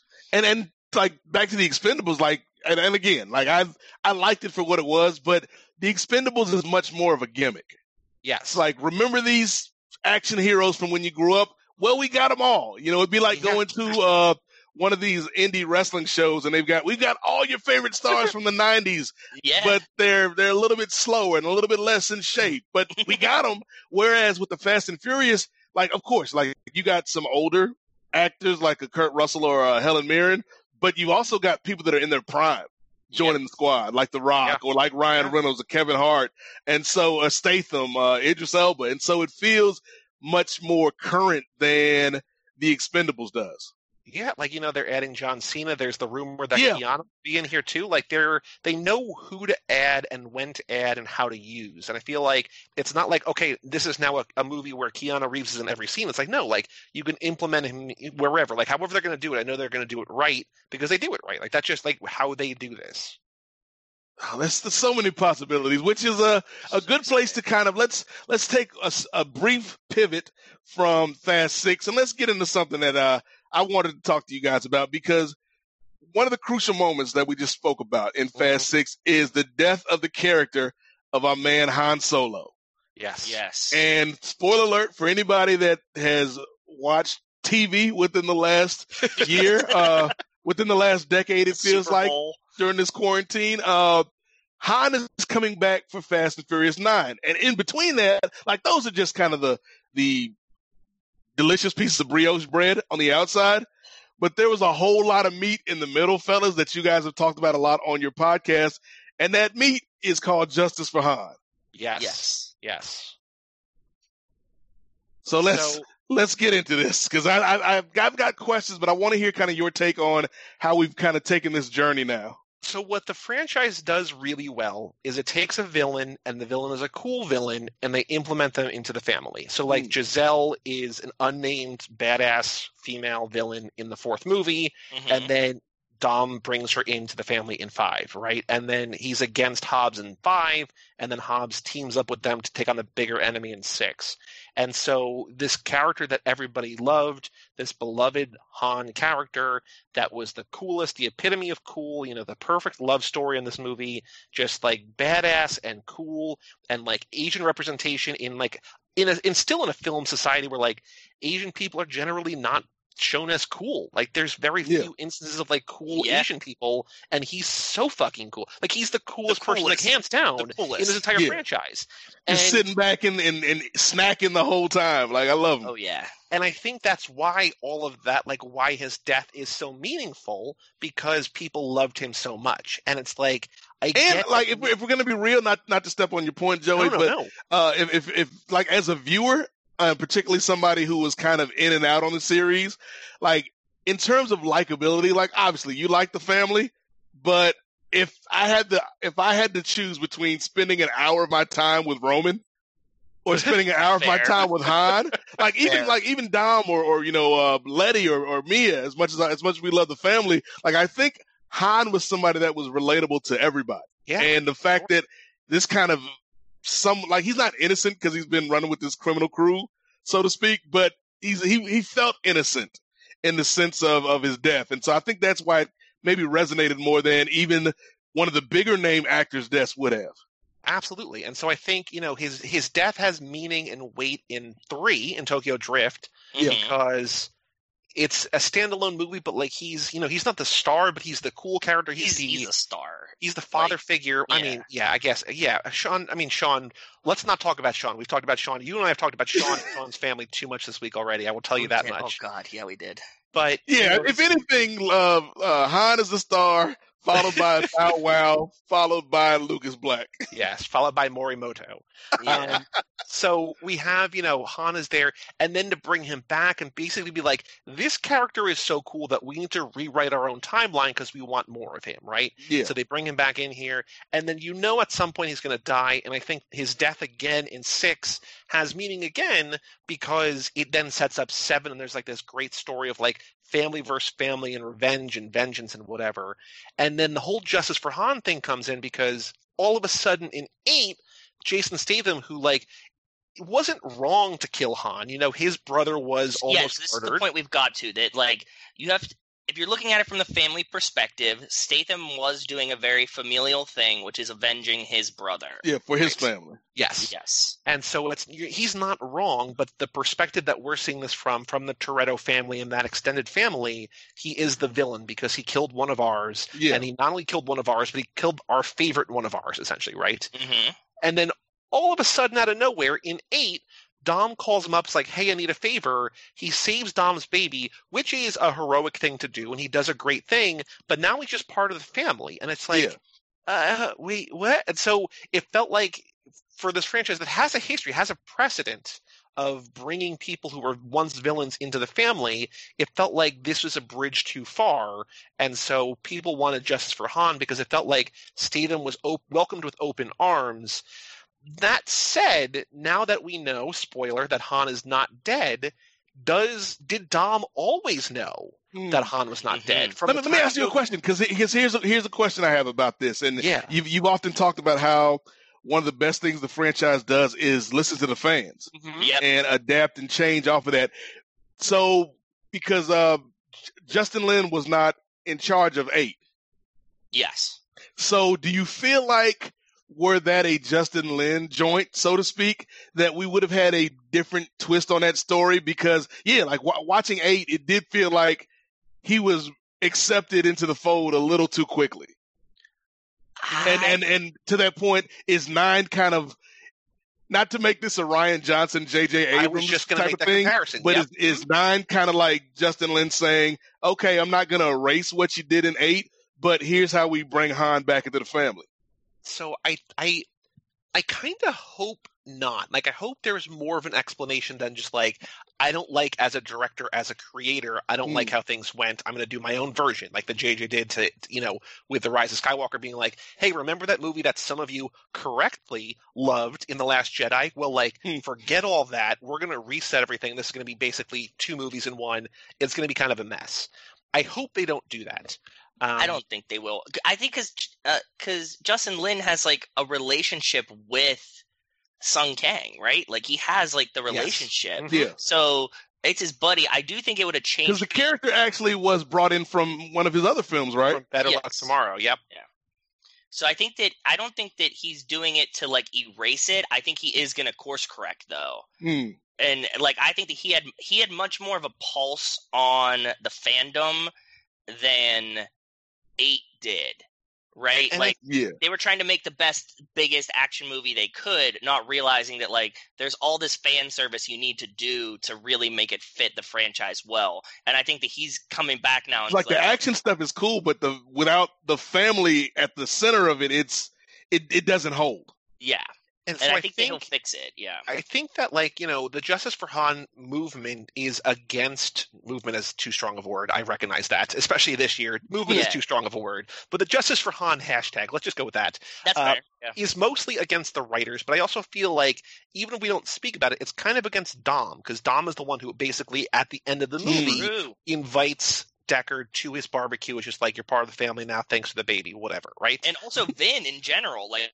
being like essentially the creative director of this franchise. Like, how did you let this happen too? You know, Right. Although, I mean, this the schism, right? The the Hobbs and Shaw spinoff. Who knows where he actually falls on that? That all said, now that we know Han is alive, that Han has never been dead unless he's rebuilt. Who knows how this is actually possible? Maybe Han is a Brixton. That's what Maybe he said, man. I don't Maybe. know. He could But be half when- android. We don't know. when We Dom had Black goes- Superman. Now we'll have Asian Superman. Love it. I love it. When Dom goes to Tokyo in seven to quote unquote pick up Han's body, right? He gets the necklace back, he gets the picture of Giselle, whatever. Like he gets all that stuff. Like what body is he picking up? Like he, he must know from that point that Han is still alive. Maybe he knows then, or maybe like if if Han crawled out of the wreckage before the explosion, right, and actually just you know like actually Yeah. recovered. This is not a Robo Han. This is just Han Han then Dom must have known from the very jump. Like he, there was like a, you know, like a three day window from the time that Hmm. like he gets the phone call to, until the time he flies to Tokyo, where he's like, my friend is dead. But then he's got to know in that time, which would then make it kind of makes sense why Yep. he's welcoming Statham back because Statham tried to kill, and he could be like, yeah, you did a bad thing, but I get it. But at the end, at the end of the day. You didn't kill my friend. Like you Because in, the- in the but you Super didn't. Bowl trailer, at least from what I remember of it, he isn't he the one that's kind of bringing Han back and introdu- reintroducing Yes. Han to everybody. Michelle's like, I found him, but Dom doesn't seem surprised that he's Okay, yeah, yeah, yeah. Right, yeah. right, right. And we're just trying to figure out how, why, and how. You know, Yeah, there, there's so many questions because yeah, if if Dom knew this the whole time, then why didn't Dom share this with the family? That's true. That's or very, did very he? And we just don't know. Hmm. like we could never talk about this again. Like I'm gonna tell you, like Han's alive, but he's out.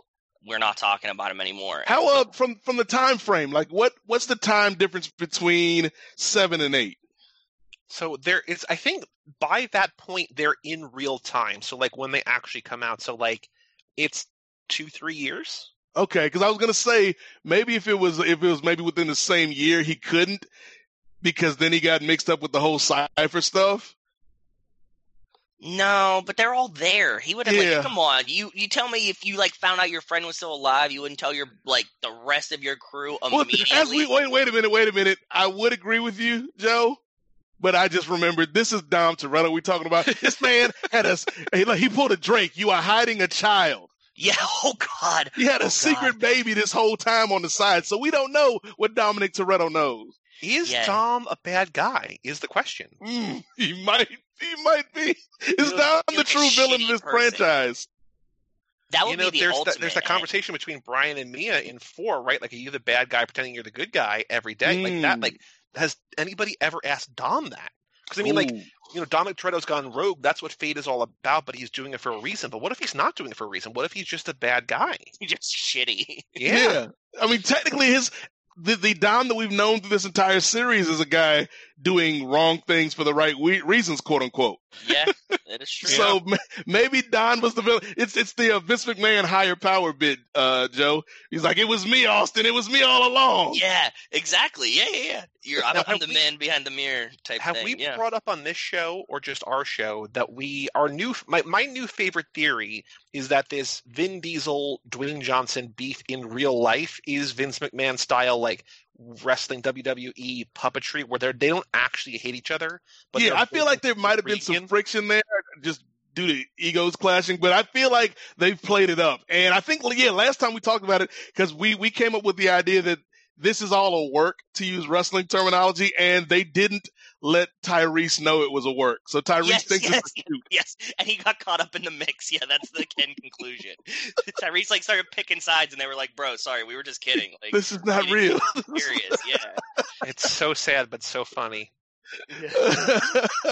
oh, so I guess my last question on Han before we kind of get to uh, our, our final thoughts on the film is, you know, when when you look at this character uh, that, that Sung Kang is playing and Justin Lin being back at the helm of this franchise, like, do you think that? And may, maybe maybe one character in one film is, is too much of a burden to put put this on. But you mentioned earlier about representation and what this what these films have have done almost since day one.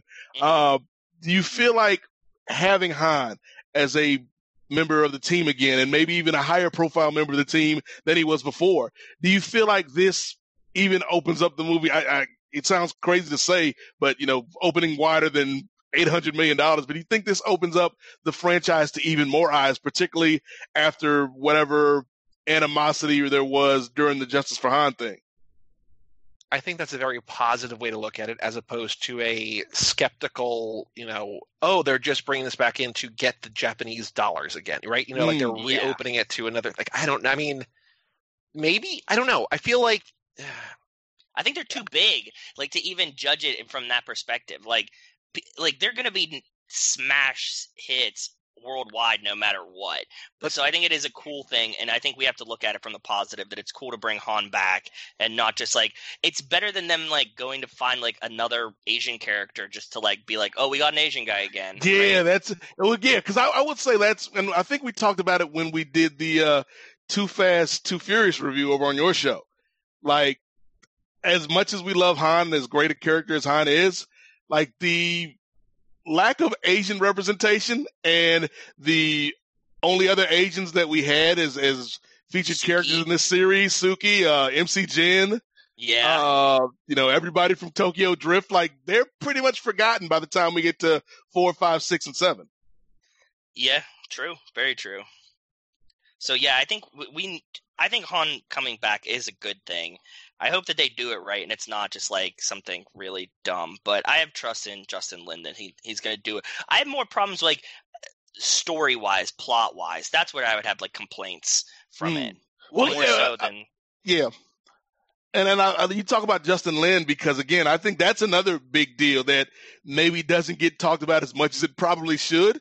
That you got a Chinese director who is making these like smashes, as you said, Joe, oh yeah, like smash after smash after smash. smashes. and and like I feel like you know maybe and, and this is no slight against the directors I'm going to name, but I feel like were he a J.J. Abrams or, or were he one of the Russo brothers, like he'd be getting even more credit and praise than he does because like not only are these movies fun and, and visually exciting, but they make uh, all the money in the world. They do. They do as good as Marvel. Like as some Marvel movies, they do as good, man. Yeah.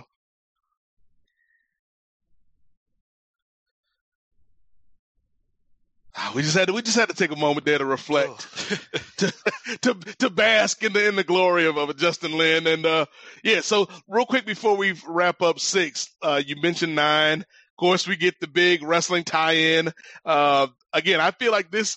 I feel like the casting of John Cena, Joey, might be part of the gag where he's like, I'm I'm gonna replace The Rock with another wrestler because John Cena's my friend now in this in this uh, play fight that they're having, and so we got John Cena as Dominic Toretto's brother? Question mark. Yeah, I'm very interested to see how that goes. I guess if you're thinking about like who's a bigger, more muscly man than The Rock, the only way you could go maybe is John Cena. Um, yeah, Cena or Batista, those are the two. Yeah, and Batista And- like flipped off the Fast and Batista Furious, yeah, hates Vin Diesel, so that would never work. I don't think so. Like that's that's the shoot grudge.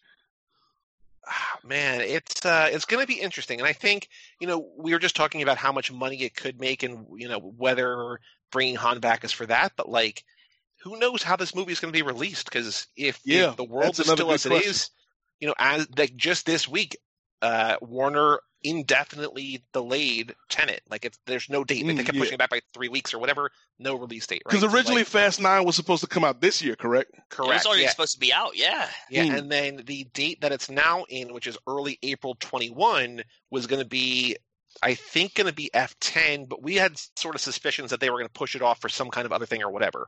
But they just took the slot that they had, that Universal already had, Right. moved 9 to that. But, like, if in April we don't have a vaccine, like, or again, I don't want to get like weird and heavy and political, but like, at what point do you just start releasing these movies on VOD instead of just dumping millions and millions of dollars into marketing? Like, Mm. people are hungry for this. Like, we have talked about, kind of jokingly, Yeah. but also kind of serious. Like, we would cover this movie, we would rent, or if we could own it or whatever, like, we would do this and cover this movie like six times in a row because we feel like there's going to be enough in it to warrant that Yeah. kind of deep dive and like put it out there. Like, we need something. Like, nobody has anything to look forward to anymore. Like, give us F9, give us Tenet, give us something. Yeah.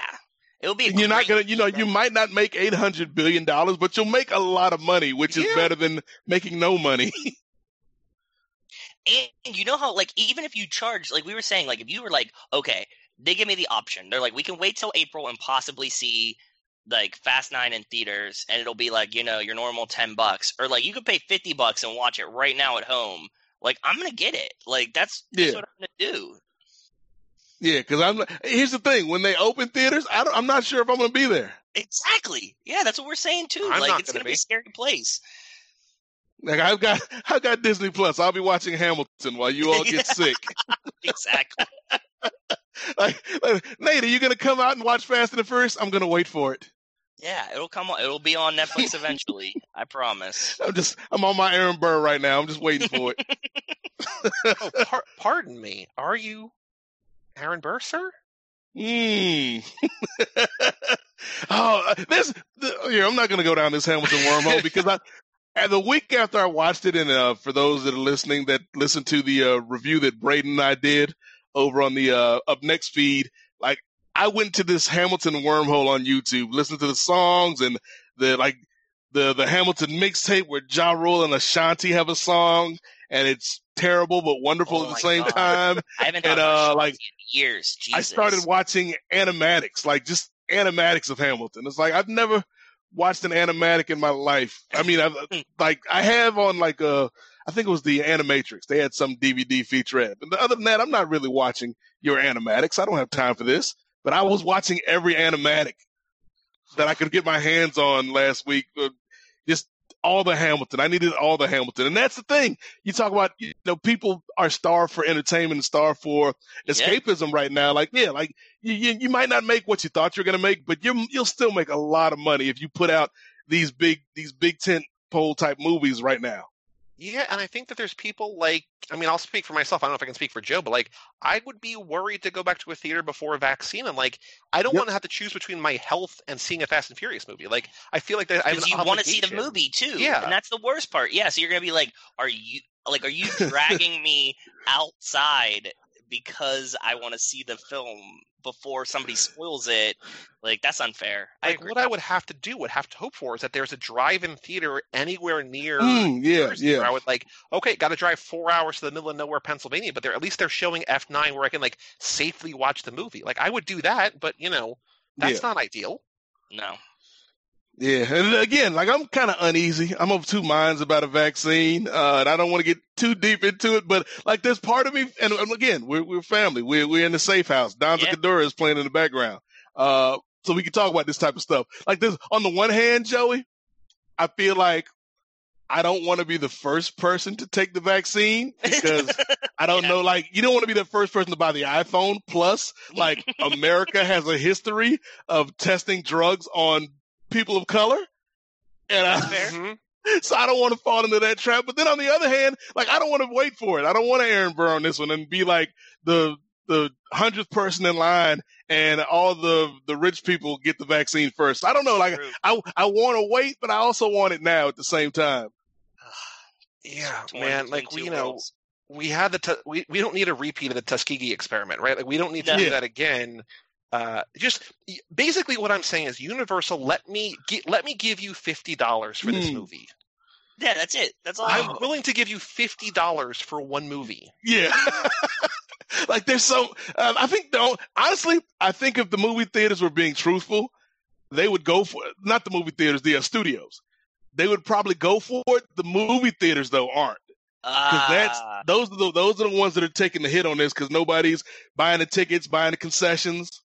Yeah, and they're like Well, in AM together. It's like AMC lobbyists. has already said after Trolls World Tour they're never showing another Universal movie. So like, Mm. what do you got to lose? Like all these things already like spurned Universal. Like let Universal again. They're Comcast. They're the biggest company in the world. That's not Disney. Let them do this, right? Yeah. Like just make it happen. You saw how many people downloaded the Disney Plus app to watch Hamilton. And Oh, then yeah. even if like eighty percent of those people go away, you still get twenty percent of whatever millions and millions of downloads to keep paying you six or seven bucks a month. Like Yep.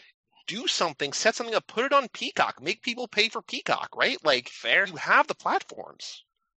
Yeah, there, there, there's there's got to be a way for them to, to figure this out. And uh, what we're gonna How about figure out now. Make make Quibi a must-have. Watch it on your phone.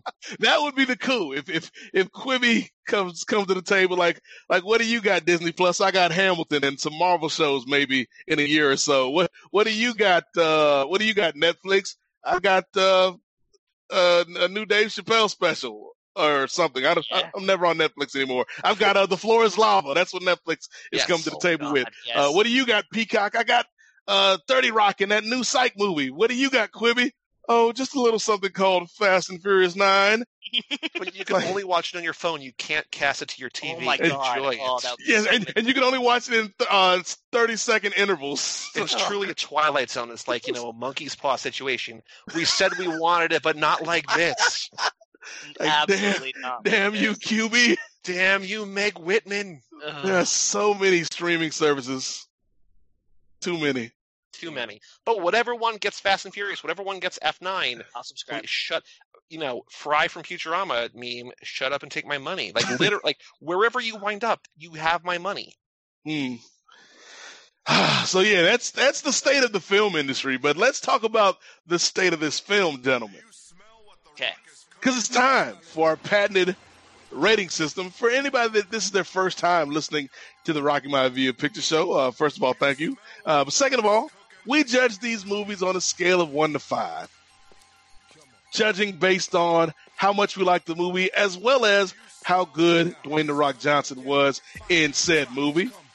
If a movie was excellent, if it was the best that we've ever seen, if a movie was Fast Five, which to this point is still the only Dwayne Johnson film to unanimously unanimously get a five, that is, we just went one on one with a great one. If a movie's good, if it's solid, if it's almost perfect, but there's something quite holding it back a little bit, if, if, if Rock is good, but it's he can do better, that's a four out of five. That's a people's champ. If a movie is solid, it does what it's supposed to do, but it's neither great nor terrible, that's a three out of five. That's a know your role. If a movie is pretty bad and The Rock is maybe the only redeeming quality, or the movie is solid but The Rock is not that great in it, that's a two out of five. That's a jabroni joint. But fellas, if a movie is terrible, if it's a waste of time, if it's something that you wouldn't even watch again during this pandemic, Oh, if it's Doom, that's a one out of five. That's a rock bottom. So let's start with let's start with you, Joe. On a scale of one to five, what would you give Fast and Furious Part Six? I wish I had more hands so I could give this more fives. Wow. This is a, a perfect Fast and the Furious movie. Mm. I think it's a great movie in general, like top tier. It's like one of the, my favorite action movies, and this is probably the best Rock that we get. At, like in the Fast franchise, like this is like we get a ton of screen time. He's just doing awesome. I love everything about him in this one. Fives all around from me. No Mm. even qualms about it. Like I, I can't even say anything bad about this one. Uh, Joe coming with another five after giving Fast Five a five. He gives Fast Six a five. So Joe These went one on two. one. These are my top two. Yeah. Joe went one on one with the great one, Joey. What what what say you? Can you remind me? I think I know, but can you remind me what I gave Fast Five? We all gave Fast Five a five. Okay. So I was thinking as I watched this one, of the five movies that The Rock has been in in Yeah. this franchise five, six, seven, Fate, Hobbs and Shaw this is probably of the amount that he's given to do, probably on the lower end, right? Maybe in the Mm. middle. You But I think? Think obviously Hobbs and Shaw is number one with a bullet. Fair. Yep. I Yeah. think number two would be Fate. I think Fate he's got more to do. I think. Mm. We're- Okay, Yeah. debatable. It's Well, he, he does, but the movie's not not great. True, true. But again, if we're just thinking about his role and how much he has Yeah. to do, Yeah. right? Also, I love Fate now. I don't know if you know that, but I love Fate now. Yeah, like yeah. I, I've, I've pivoted hard on Fate. Like I am. Uh, look, look at Gina Carano with the heel turn. Truly, Amen. You, know, Yeah. you coming, babe? Yes, I am. If you're talking to me, Fate and the Furious. Charlize did it for you. Well, not sure. Well, it's it's, the, it's honestly it's Charlize coming back for nine that I was like, oh, Mm. now that they're playing the long game, I don't mind that she doesn't have an ending in eight because they're going to have an ending in nine or ten or whatever. So it's it's the continuation of it that actually did it for me. So it's like in game making uh, Thor: The Dark World better, I posthumously. mean, I mean, Or after the Thor: The. Dark World still has problems, but yes, exactly. um, although it is, you know, a Kat Dennings joint. You know, I love Kat Dennings. Um, so again, looking at the rank, like in terms of how much they have to do, like seven at the bottom because The Rock is filming some other movie at that same time. He's not in a ton of seven. So then you have like this and five, kind of in the middle, right? And I feel, mm-hmm.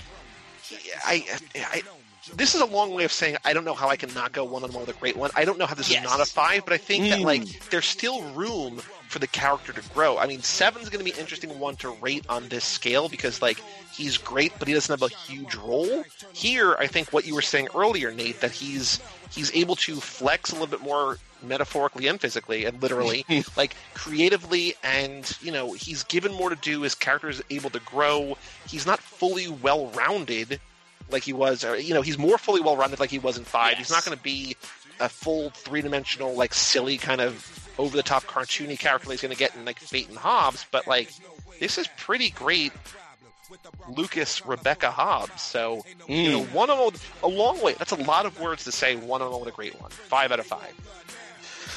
All right. So we got two five out of fives, and I think this is he's he's good in in six. I, I like him much better than I do in five. Seven, it's close because he has some of like I think when you think about the character of Hobbs, some of his most iconic lines come from seven, even though he doesn't have a lot of screen time. Okay. You know, because that's where we get, you know, spoiler alert for a podcast that probably won't come out for another nine months. Uh, you know, we that's where we get the the cast flexing off. Daddy's got to go to work. You know, yeah. the uh, woman I am the cavalry. like I think that's where we get like a lot of where we get like that's that's where we get the serious side of Hobbs cemented, and then that allows us to pile on more silly because we've established the baseline of serious. Yeah. Uh, so I, I do like a lot of what he does in Seven, even though even though he's not there a lot. This movie is really good. It's really strong. Like uh, you know, we talked about it when I was on Too Fast, Too Forever, and I gave my rankings. Like this is in my top five. Yeah. Uh, but I think it's just, and I don't know. I don't know if it's the, I don't know if it's the end credits, even though like the end credit scene is great, like it does in the film on a downer as opposed to five, where we're left with the great scene of everybody Oh, getting yeah. their money, and then like the hook we get at the end is, hey, Letty's coming back. It's like, oh, that's even better. Um, so I think five is still my number one. This is slightly below that, and I feel like seven is going to be another one on one with the Great One, just for for different reasons than five. Okay. Uh, so I think this this has to be by my scale. Like they all can't be the same level of good. If I'm making these delineations between them, That's fair. I, I, I remember now why my why I had a little bit of confusion is because I remember now that we split off the movie itself from the character. The we said five yes. was the one. Yeah, yeah, yeah, yeah. Yes. Okay. Now I remember. Yeah, but like, I mean, on average, like we have you know thirty or forty people have written in, and we have this like huge you know collection of rankings and ratings, and like maybe even more than that, maybe forty to fifty, and like these two movies, five and six, are pretty overwhelmingly the two favorite movies. Like they're it's hard to not love these two. Like and seven's Yeah. really high up there as well. Like you know if there's.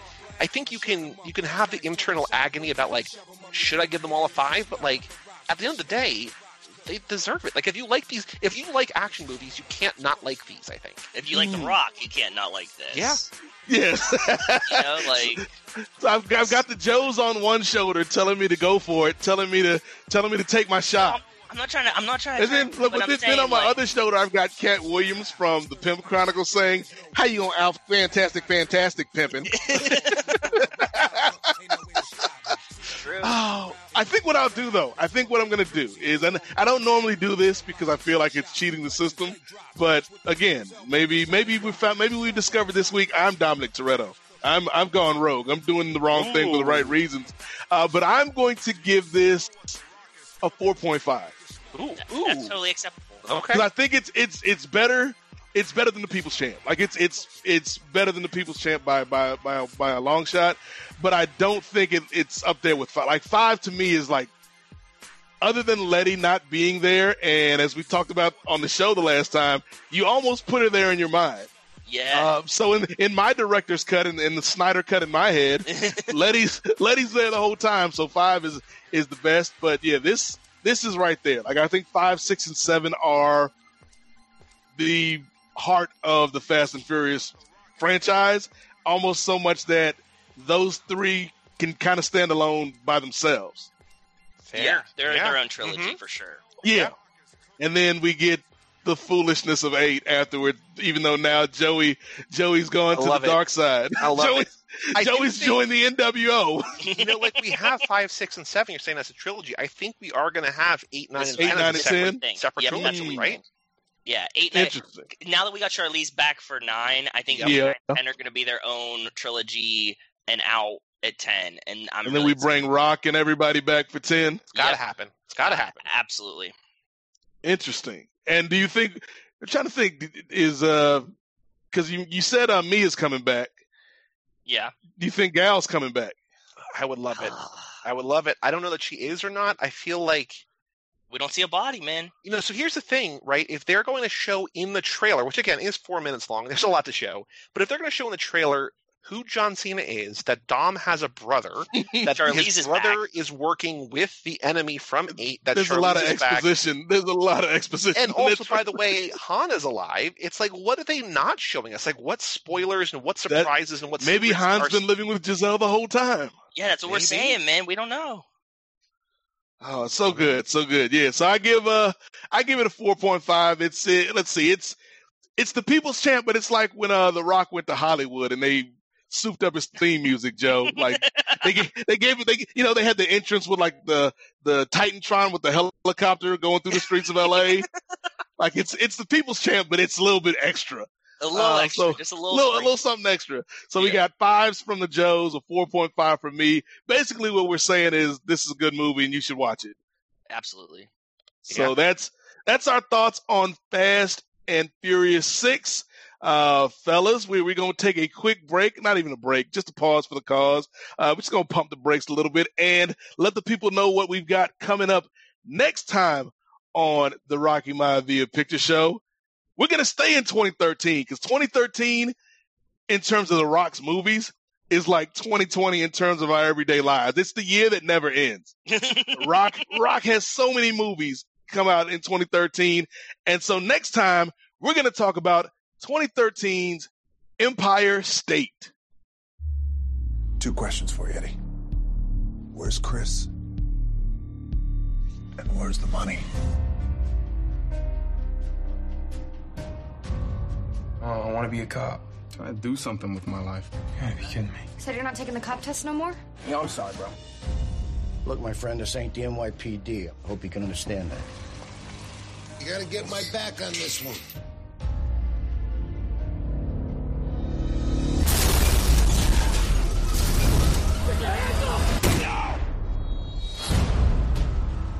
If you had anything to do with this, now's a better time than later if you want to shoot straight with me. He had nothing to do with this. He's a good guy. I liked him. He had a family. Empire giving Tony's wife 5000 instead of 50 I was a good friend of Tony's. Please, just take it. How can you take that much and you don't know nothing?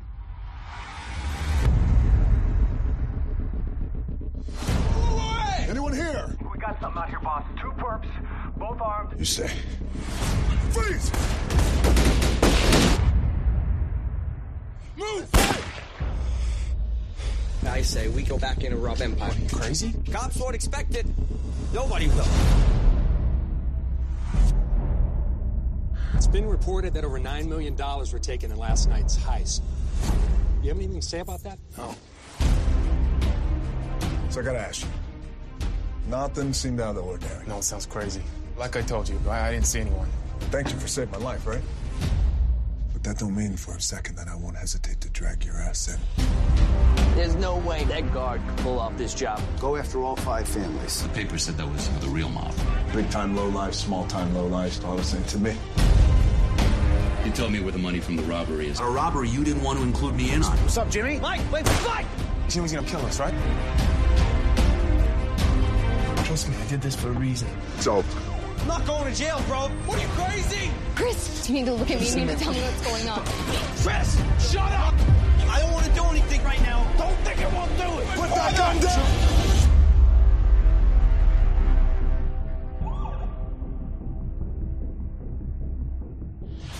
I've had this movie on my TiVo for literally years, and Hmm. I still. This is the one with Emma Roberts. Am I right?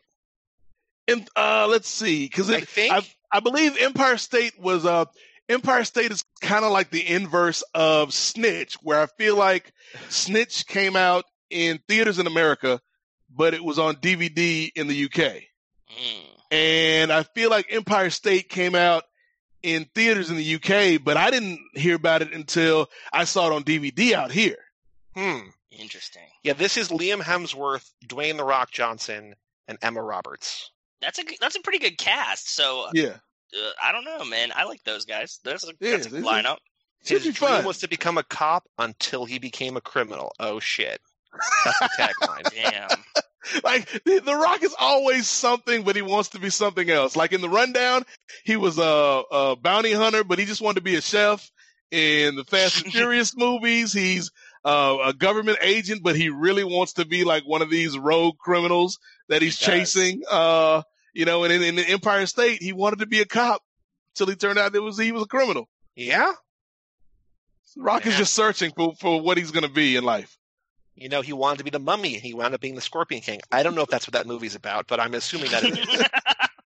But yeah, 2013 is crazy with with the Rock's movies. Like, uh, I don't, I don't have the number offhand, but just judging by the amount of shows we've done, I want to say Rock had at least five films come out in 2013. It's nuts. That's, That's like Nicolas five big budget films. Yeah, Rock had five films. Uh, James Madison had 29 films. And Alexander Hamilton had the other 51. Just gonna let it sit there for a minute. Just enjoy Oh, that so- audience. I would have been okay to end that there, no plugs, just have it go out on that. Like that's worthy of the ending. it's so perfect. Oh, but yes, we can't end without plugs, fellas, because I do appreciate you guys taking time to come back here and sit in the theater and watch another one of these Fast and Furious movies with me. We, I feel like the audience, uh, as long as, as well as myself, we, we get more insight on this franchise the more we talk to you. So I let hope. people know where they can find out even more insight. Like this is just, if you thought we talked a lot about Fast Six and got into the details of Fast Six, like we didn't even, we didn't name a single specific model or make of car Nope. this whole review. And No, so if you if you're sitting out there and you're like, man, Nate dropped the ball. He didn't talk about any of the vehicles or any of, of, of the cars and stuff. I, I needed to know about that. Well, have I got a show for you? Boy. You? Yeah. Tell We them about it, guys. Every Tuesday and every Friday, we have Too Fast, Too Forever at cageclub.me or wherever you get podcasts. You can hear Joe and I. So now every two weeks, every other Tuesday, we do a core installment, a Fast and Furious movie. Yep. We just off, we just kicked off lap seven. So we have our hmm. guests, Nico and Kevo. They are husbands. They are co-hosts of the Husbands Talking More or Less. Uh, they are on this entire lap. They had never seen a single one of these movies before. Oh. They Oh. are thrilled to bring it to all of them. And what uh what order are you going in? We are going chronologically. We're doing six and then three. Okay. Yeah. Okay, that that'll be interesting. Yeah, because I I've been wanting to do that, but I've I've never watched three uh, after six. I, I, want- I might better. try that out. It's, It's better. It's, really it, it is. It's better, man. It really is. In a weird way, I don't. I didn't think that I would like it as much as I do, but once we did it, we were like, oh, there's no coming back from this. Correct. and so, in the other three episode slots every two weeks, in the episode days where we're not talking about a Fast and Furious, this entire lap, we've got two themes. We've got the Michelle Rodriguez lap, because we're just doing, you know, Michelle Rodriguez movies that aren't these. So we just talked about Mm. Widows. That came Yeah. out yesterday as this episode drops. So go check that out. But we're also, because you might oh, that's know, right. I forgot about widows. Widows is great, Yeah. man. Widows is awesome.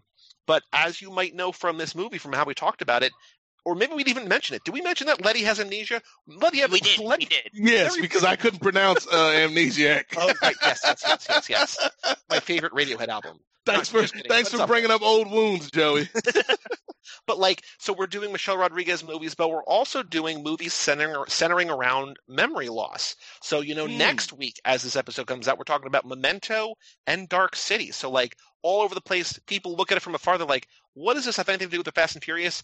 It does. It doesn't really, but it Hmm. kind of does. It every movie can if you try hard enough. I'm waiting for that hot 50 First Dates episode. Oh. oh, somebody's one of our patrons picked it for us, so that's coming. It's coming. It's this this coming. lap. It's actually coming. Yeah.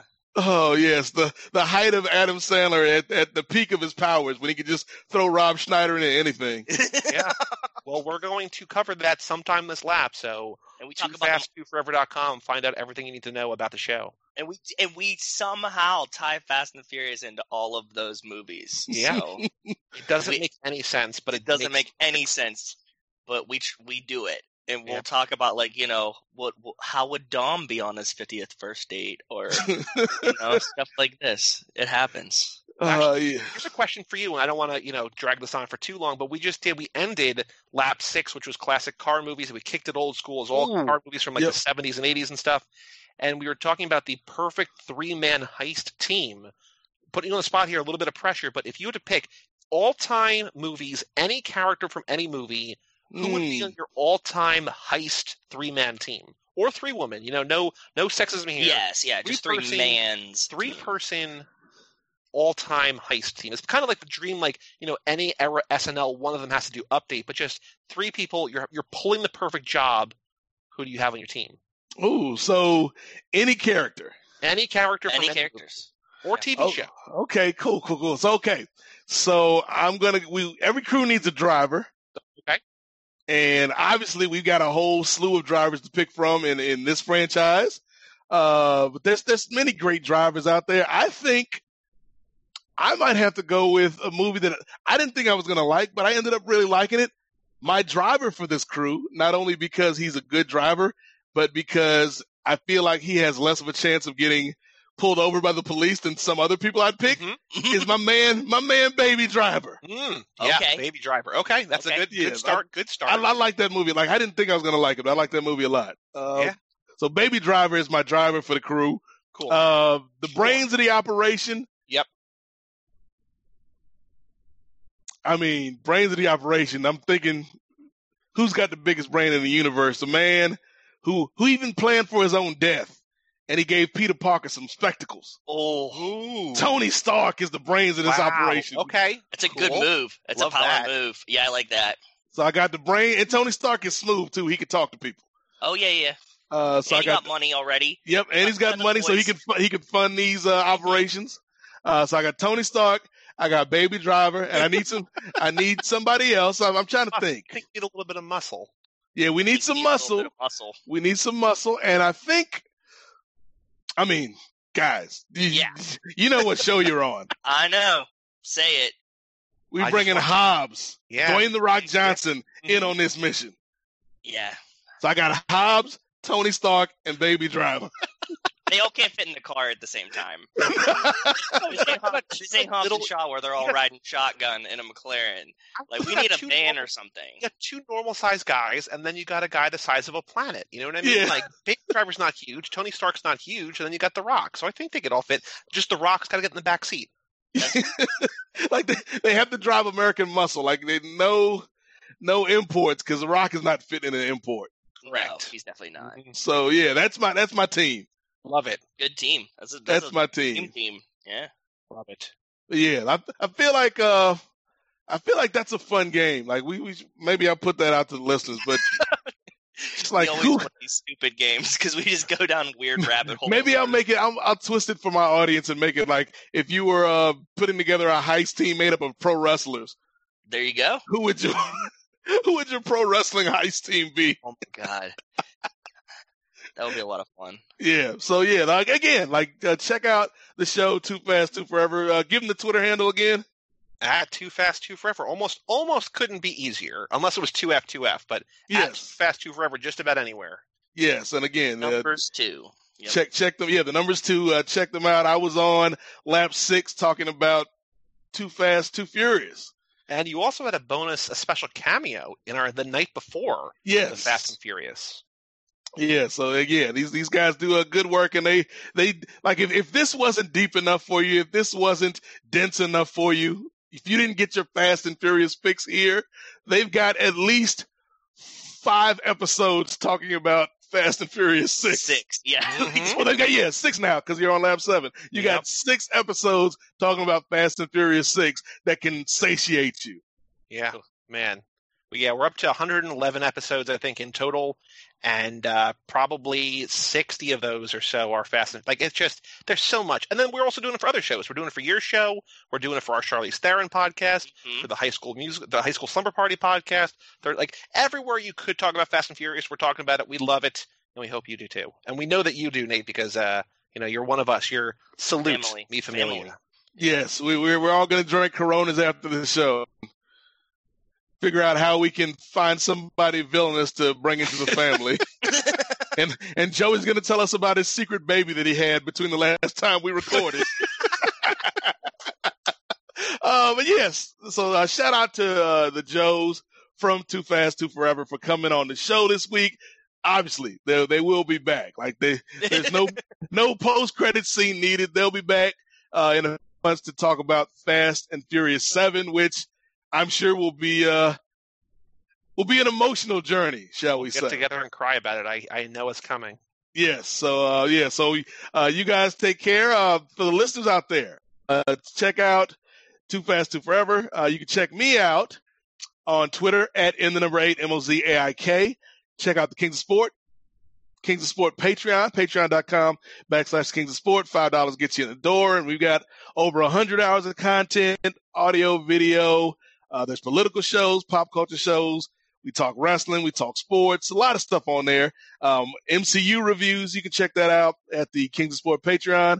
I'm on the Black Lightning podcast. I'm on uh, the main event. I'm, I'm on a bunch of different shows. I, you know, I'm I'm like Hamilton. I'm nonstop, and so if I think that might be the last reference I throw out. Uh, but yeah, so if you want to find out any, any more about that, check me out on Twitter at in the number eight M O Z A I K. I want to give a shout out to Braden Harrington from the BDE for creating the theme for this show. Uh, Austin James, the graphic designer, uh, for the logo. Even though we have, we do have a new logo now, though. I don't know why. Uh, so I'll I'll just cut that out. yes, I want to thank brother Braden, Braden Harrington from the BDE for the theme music for the Rocky Maivia Picture Show. It gets you gets you in the mood. You know, it's it's like Wiz Khalifa setting the mood for these Fast and Furious films because he's he's done at least two soundtracks by now. I think I, yeah, it's. I think yeah, it's at least two. He- he's yeah because he did he did six and then he did seven. Yeah, he did. Yeah, and I think those mm-hmm. might be my favorite Fast and Furious songs. Because like So the, hard to pick. the the the one shot, like that, that that's like it gets me every time. Like I I feel like both Wiz songs, like I feel like I don't want to like them, but they they fit the films they're in so much that that I, I like them by proxy to the film. That's they fair. really do. Yeah, yeah, yeah. No arguments here. So, uh, but yeah, uh, that's going to do it for this edition of the Rocky Maivia Picture Show. The theater is closed. We'll be back next time to talk about 2013's Empire State. So again, thank you to Joey and Joe, the Joes. Thanks for having us, brother. Too fast, too forever. And uh, Thank you, Nate. this was this was fun, guys, and we'll definitely do it again uh, sometime in this uh, never-ending year. Uh, we will. We'll be back. I promise. like, it'll be nine months from now, but it'll it'll still feel like the summer. Oh boy. I hope not. So, uh, thanks to the Joes. Thank you for listening. Thanks to John Pollock and Wai Ting, the proprietors of Post Wrestling. And we'll be back next time with an all new edition of the Rocky Maivia Picture Show. So, for the Joes, for Dwayne The Rock Johnson, and for Alexander Hamilton, because he's been like he's he's been like a side character this show. Alexander, yeah, Lin Manuel Miranda should have been a Shaw brother. I'll just say it. I'll There's say still it. time. There is still time. I'll say it. Uh, or at least Daveed Diggs needs to be in a Fast and Furious movie. Amen. Amen. I agree. He would be amazing. Uh, but anyway, for the Joes, for Dwayne The Rock Johnson, I am the Godfather, Nate Milton. And remember, Nubian eyes are watching. We'll see you next time.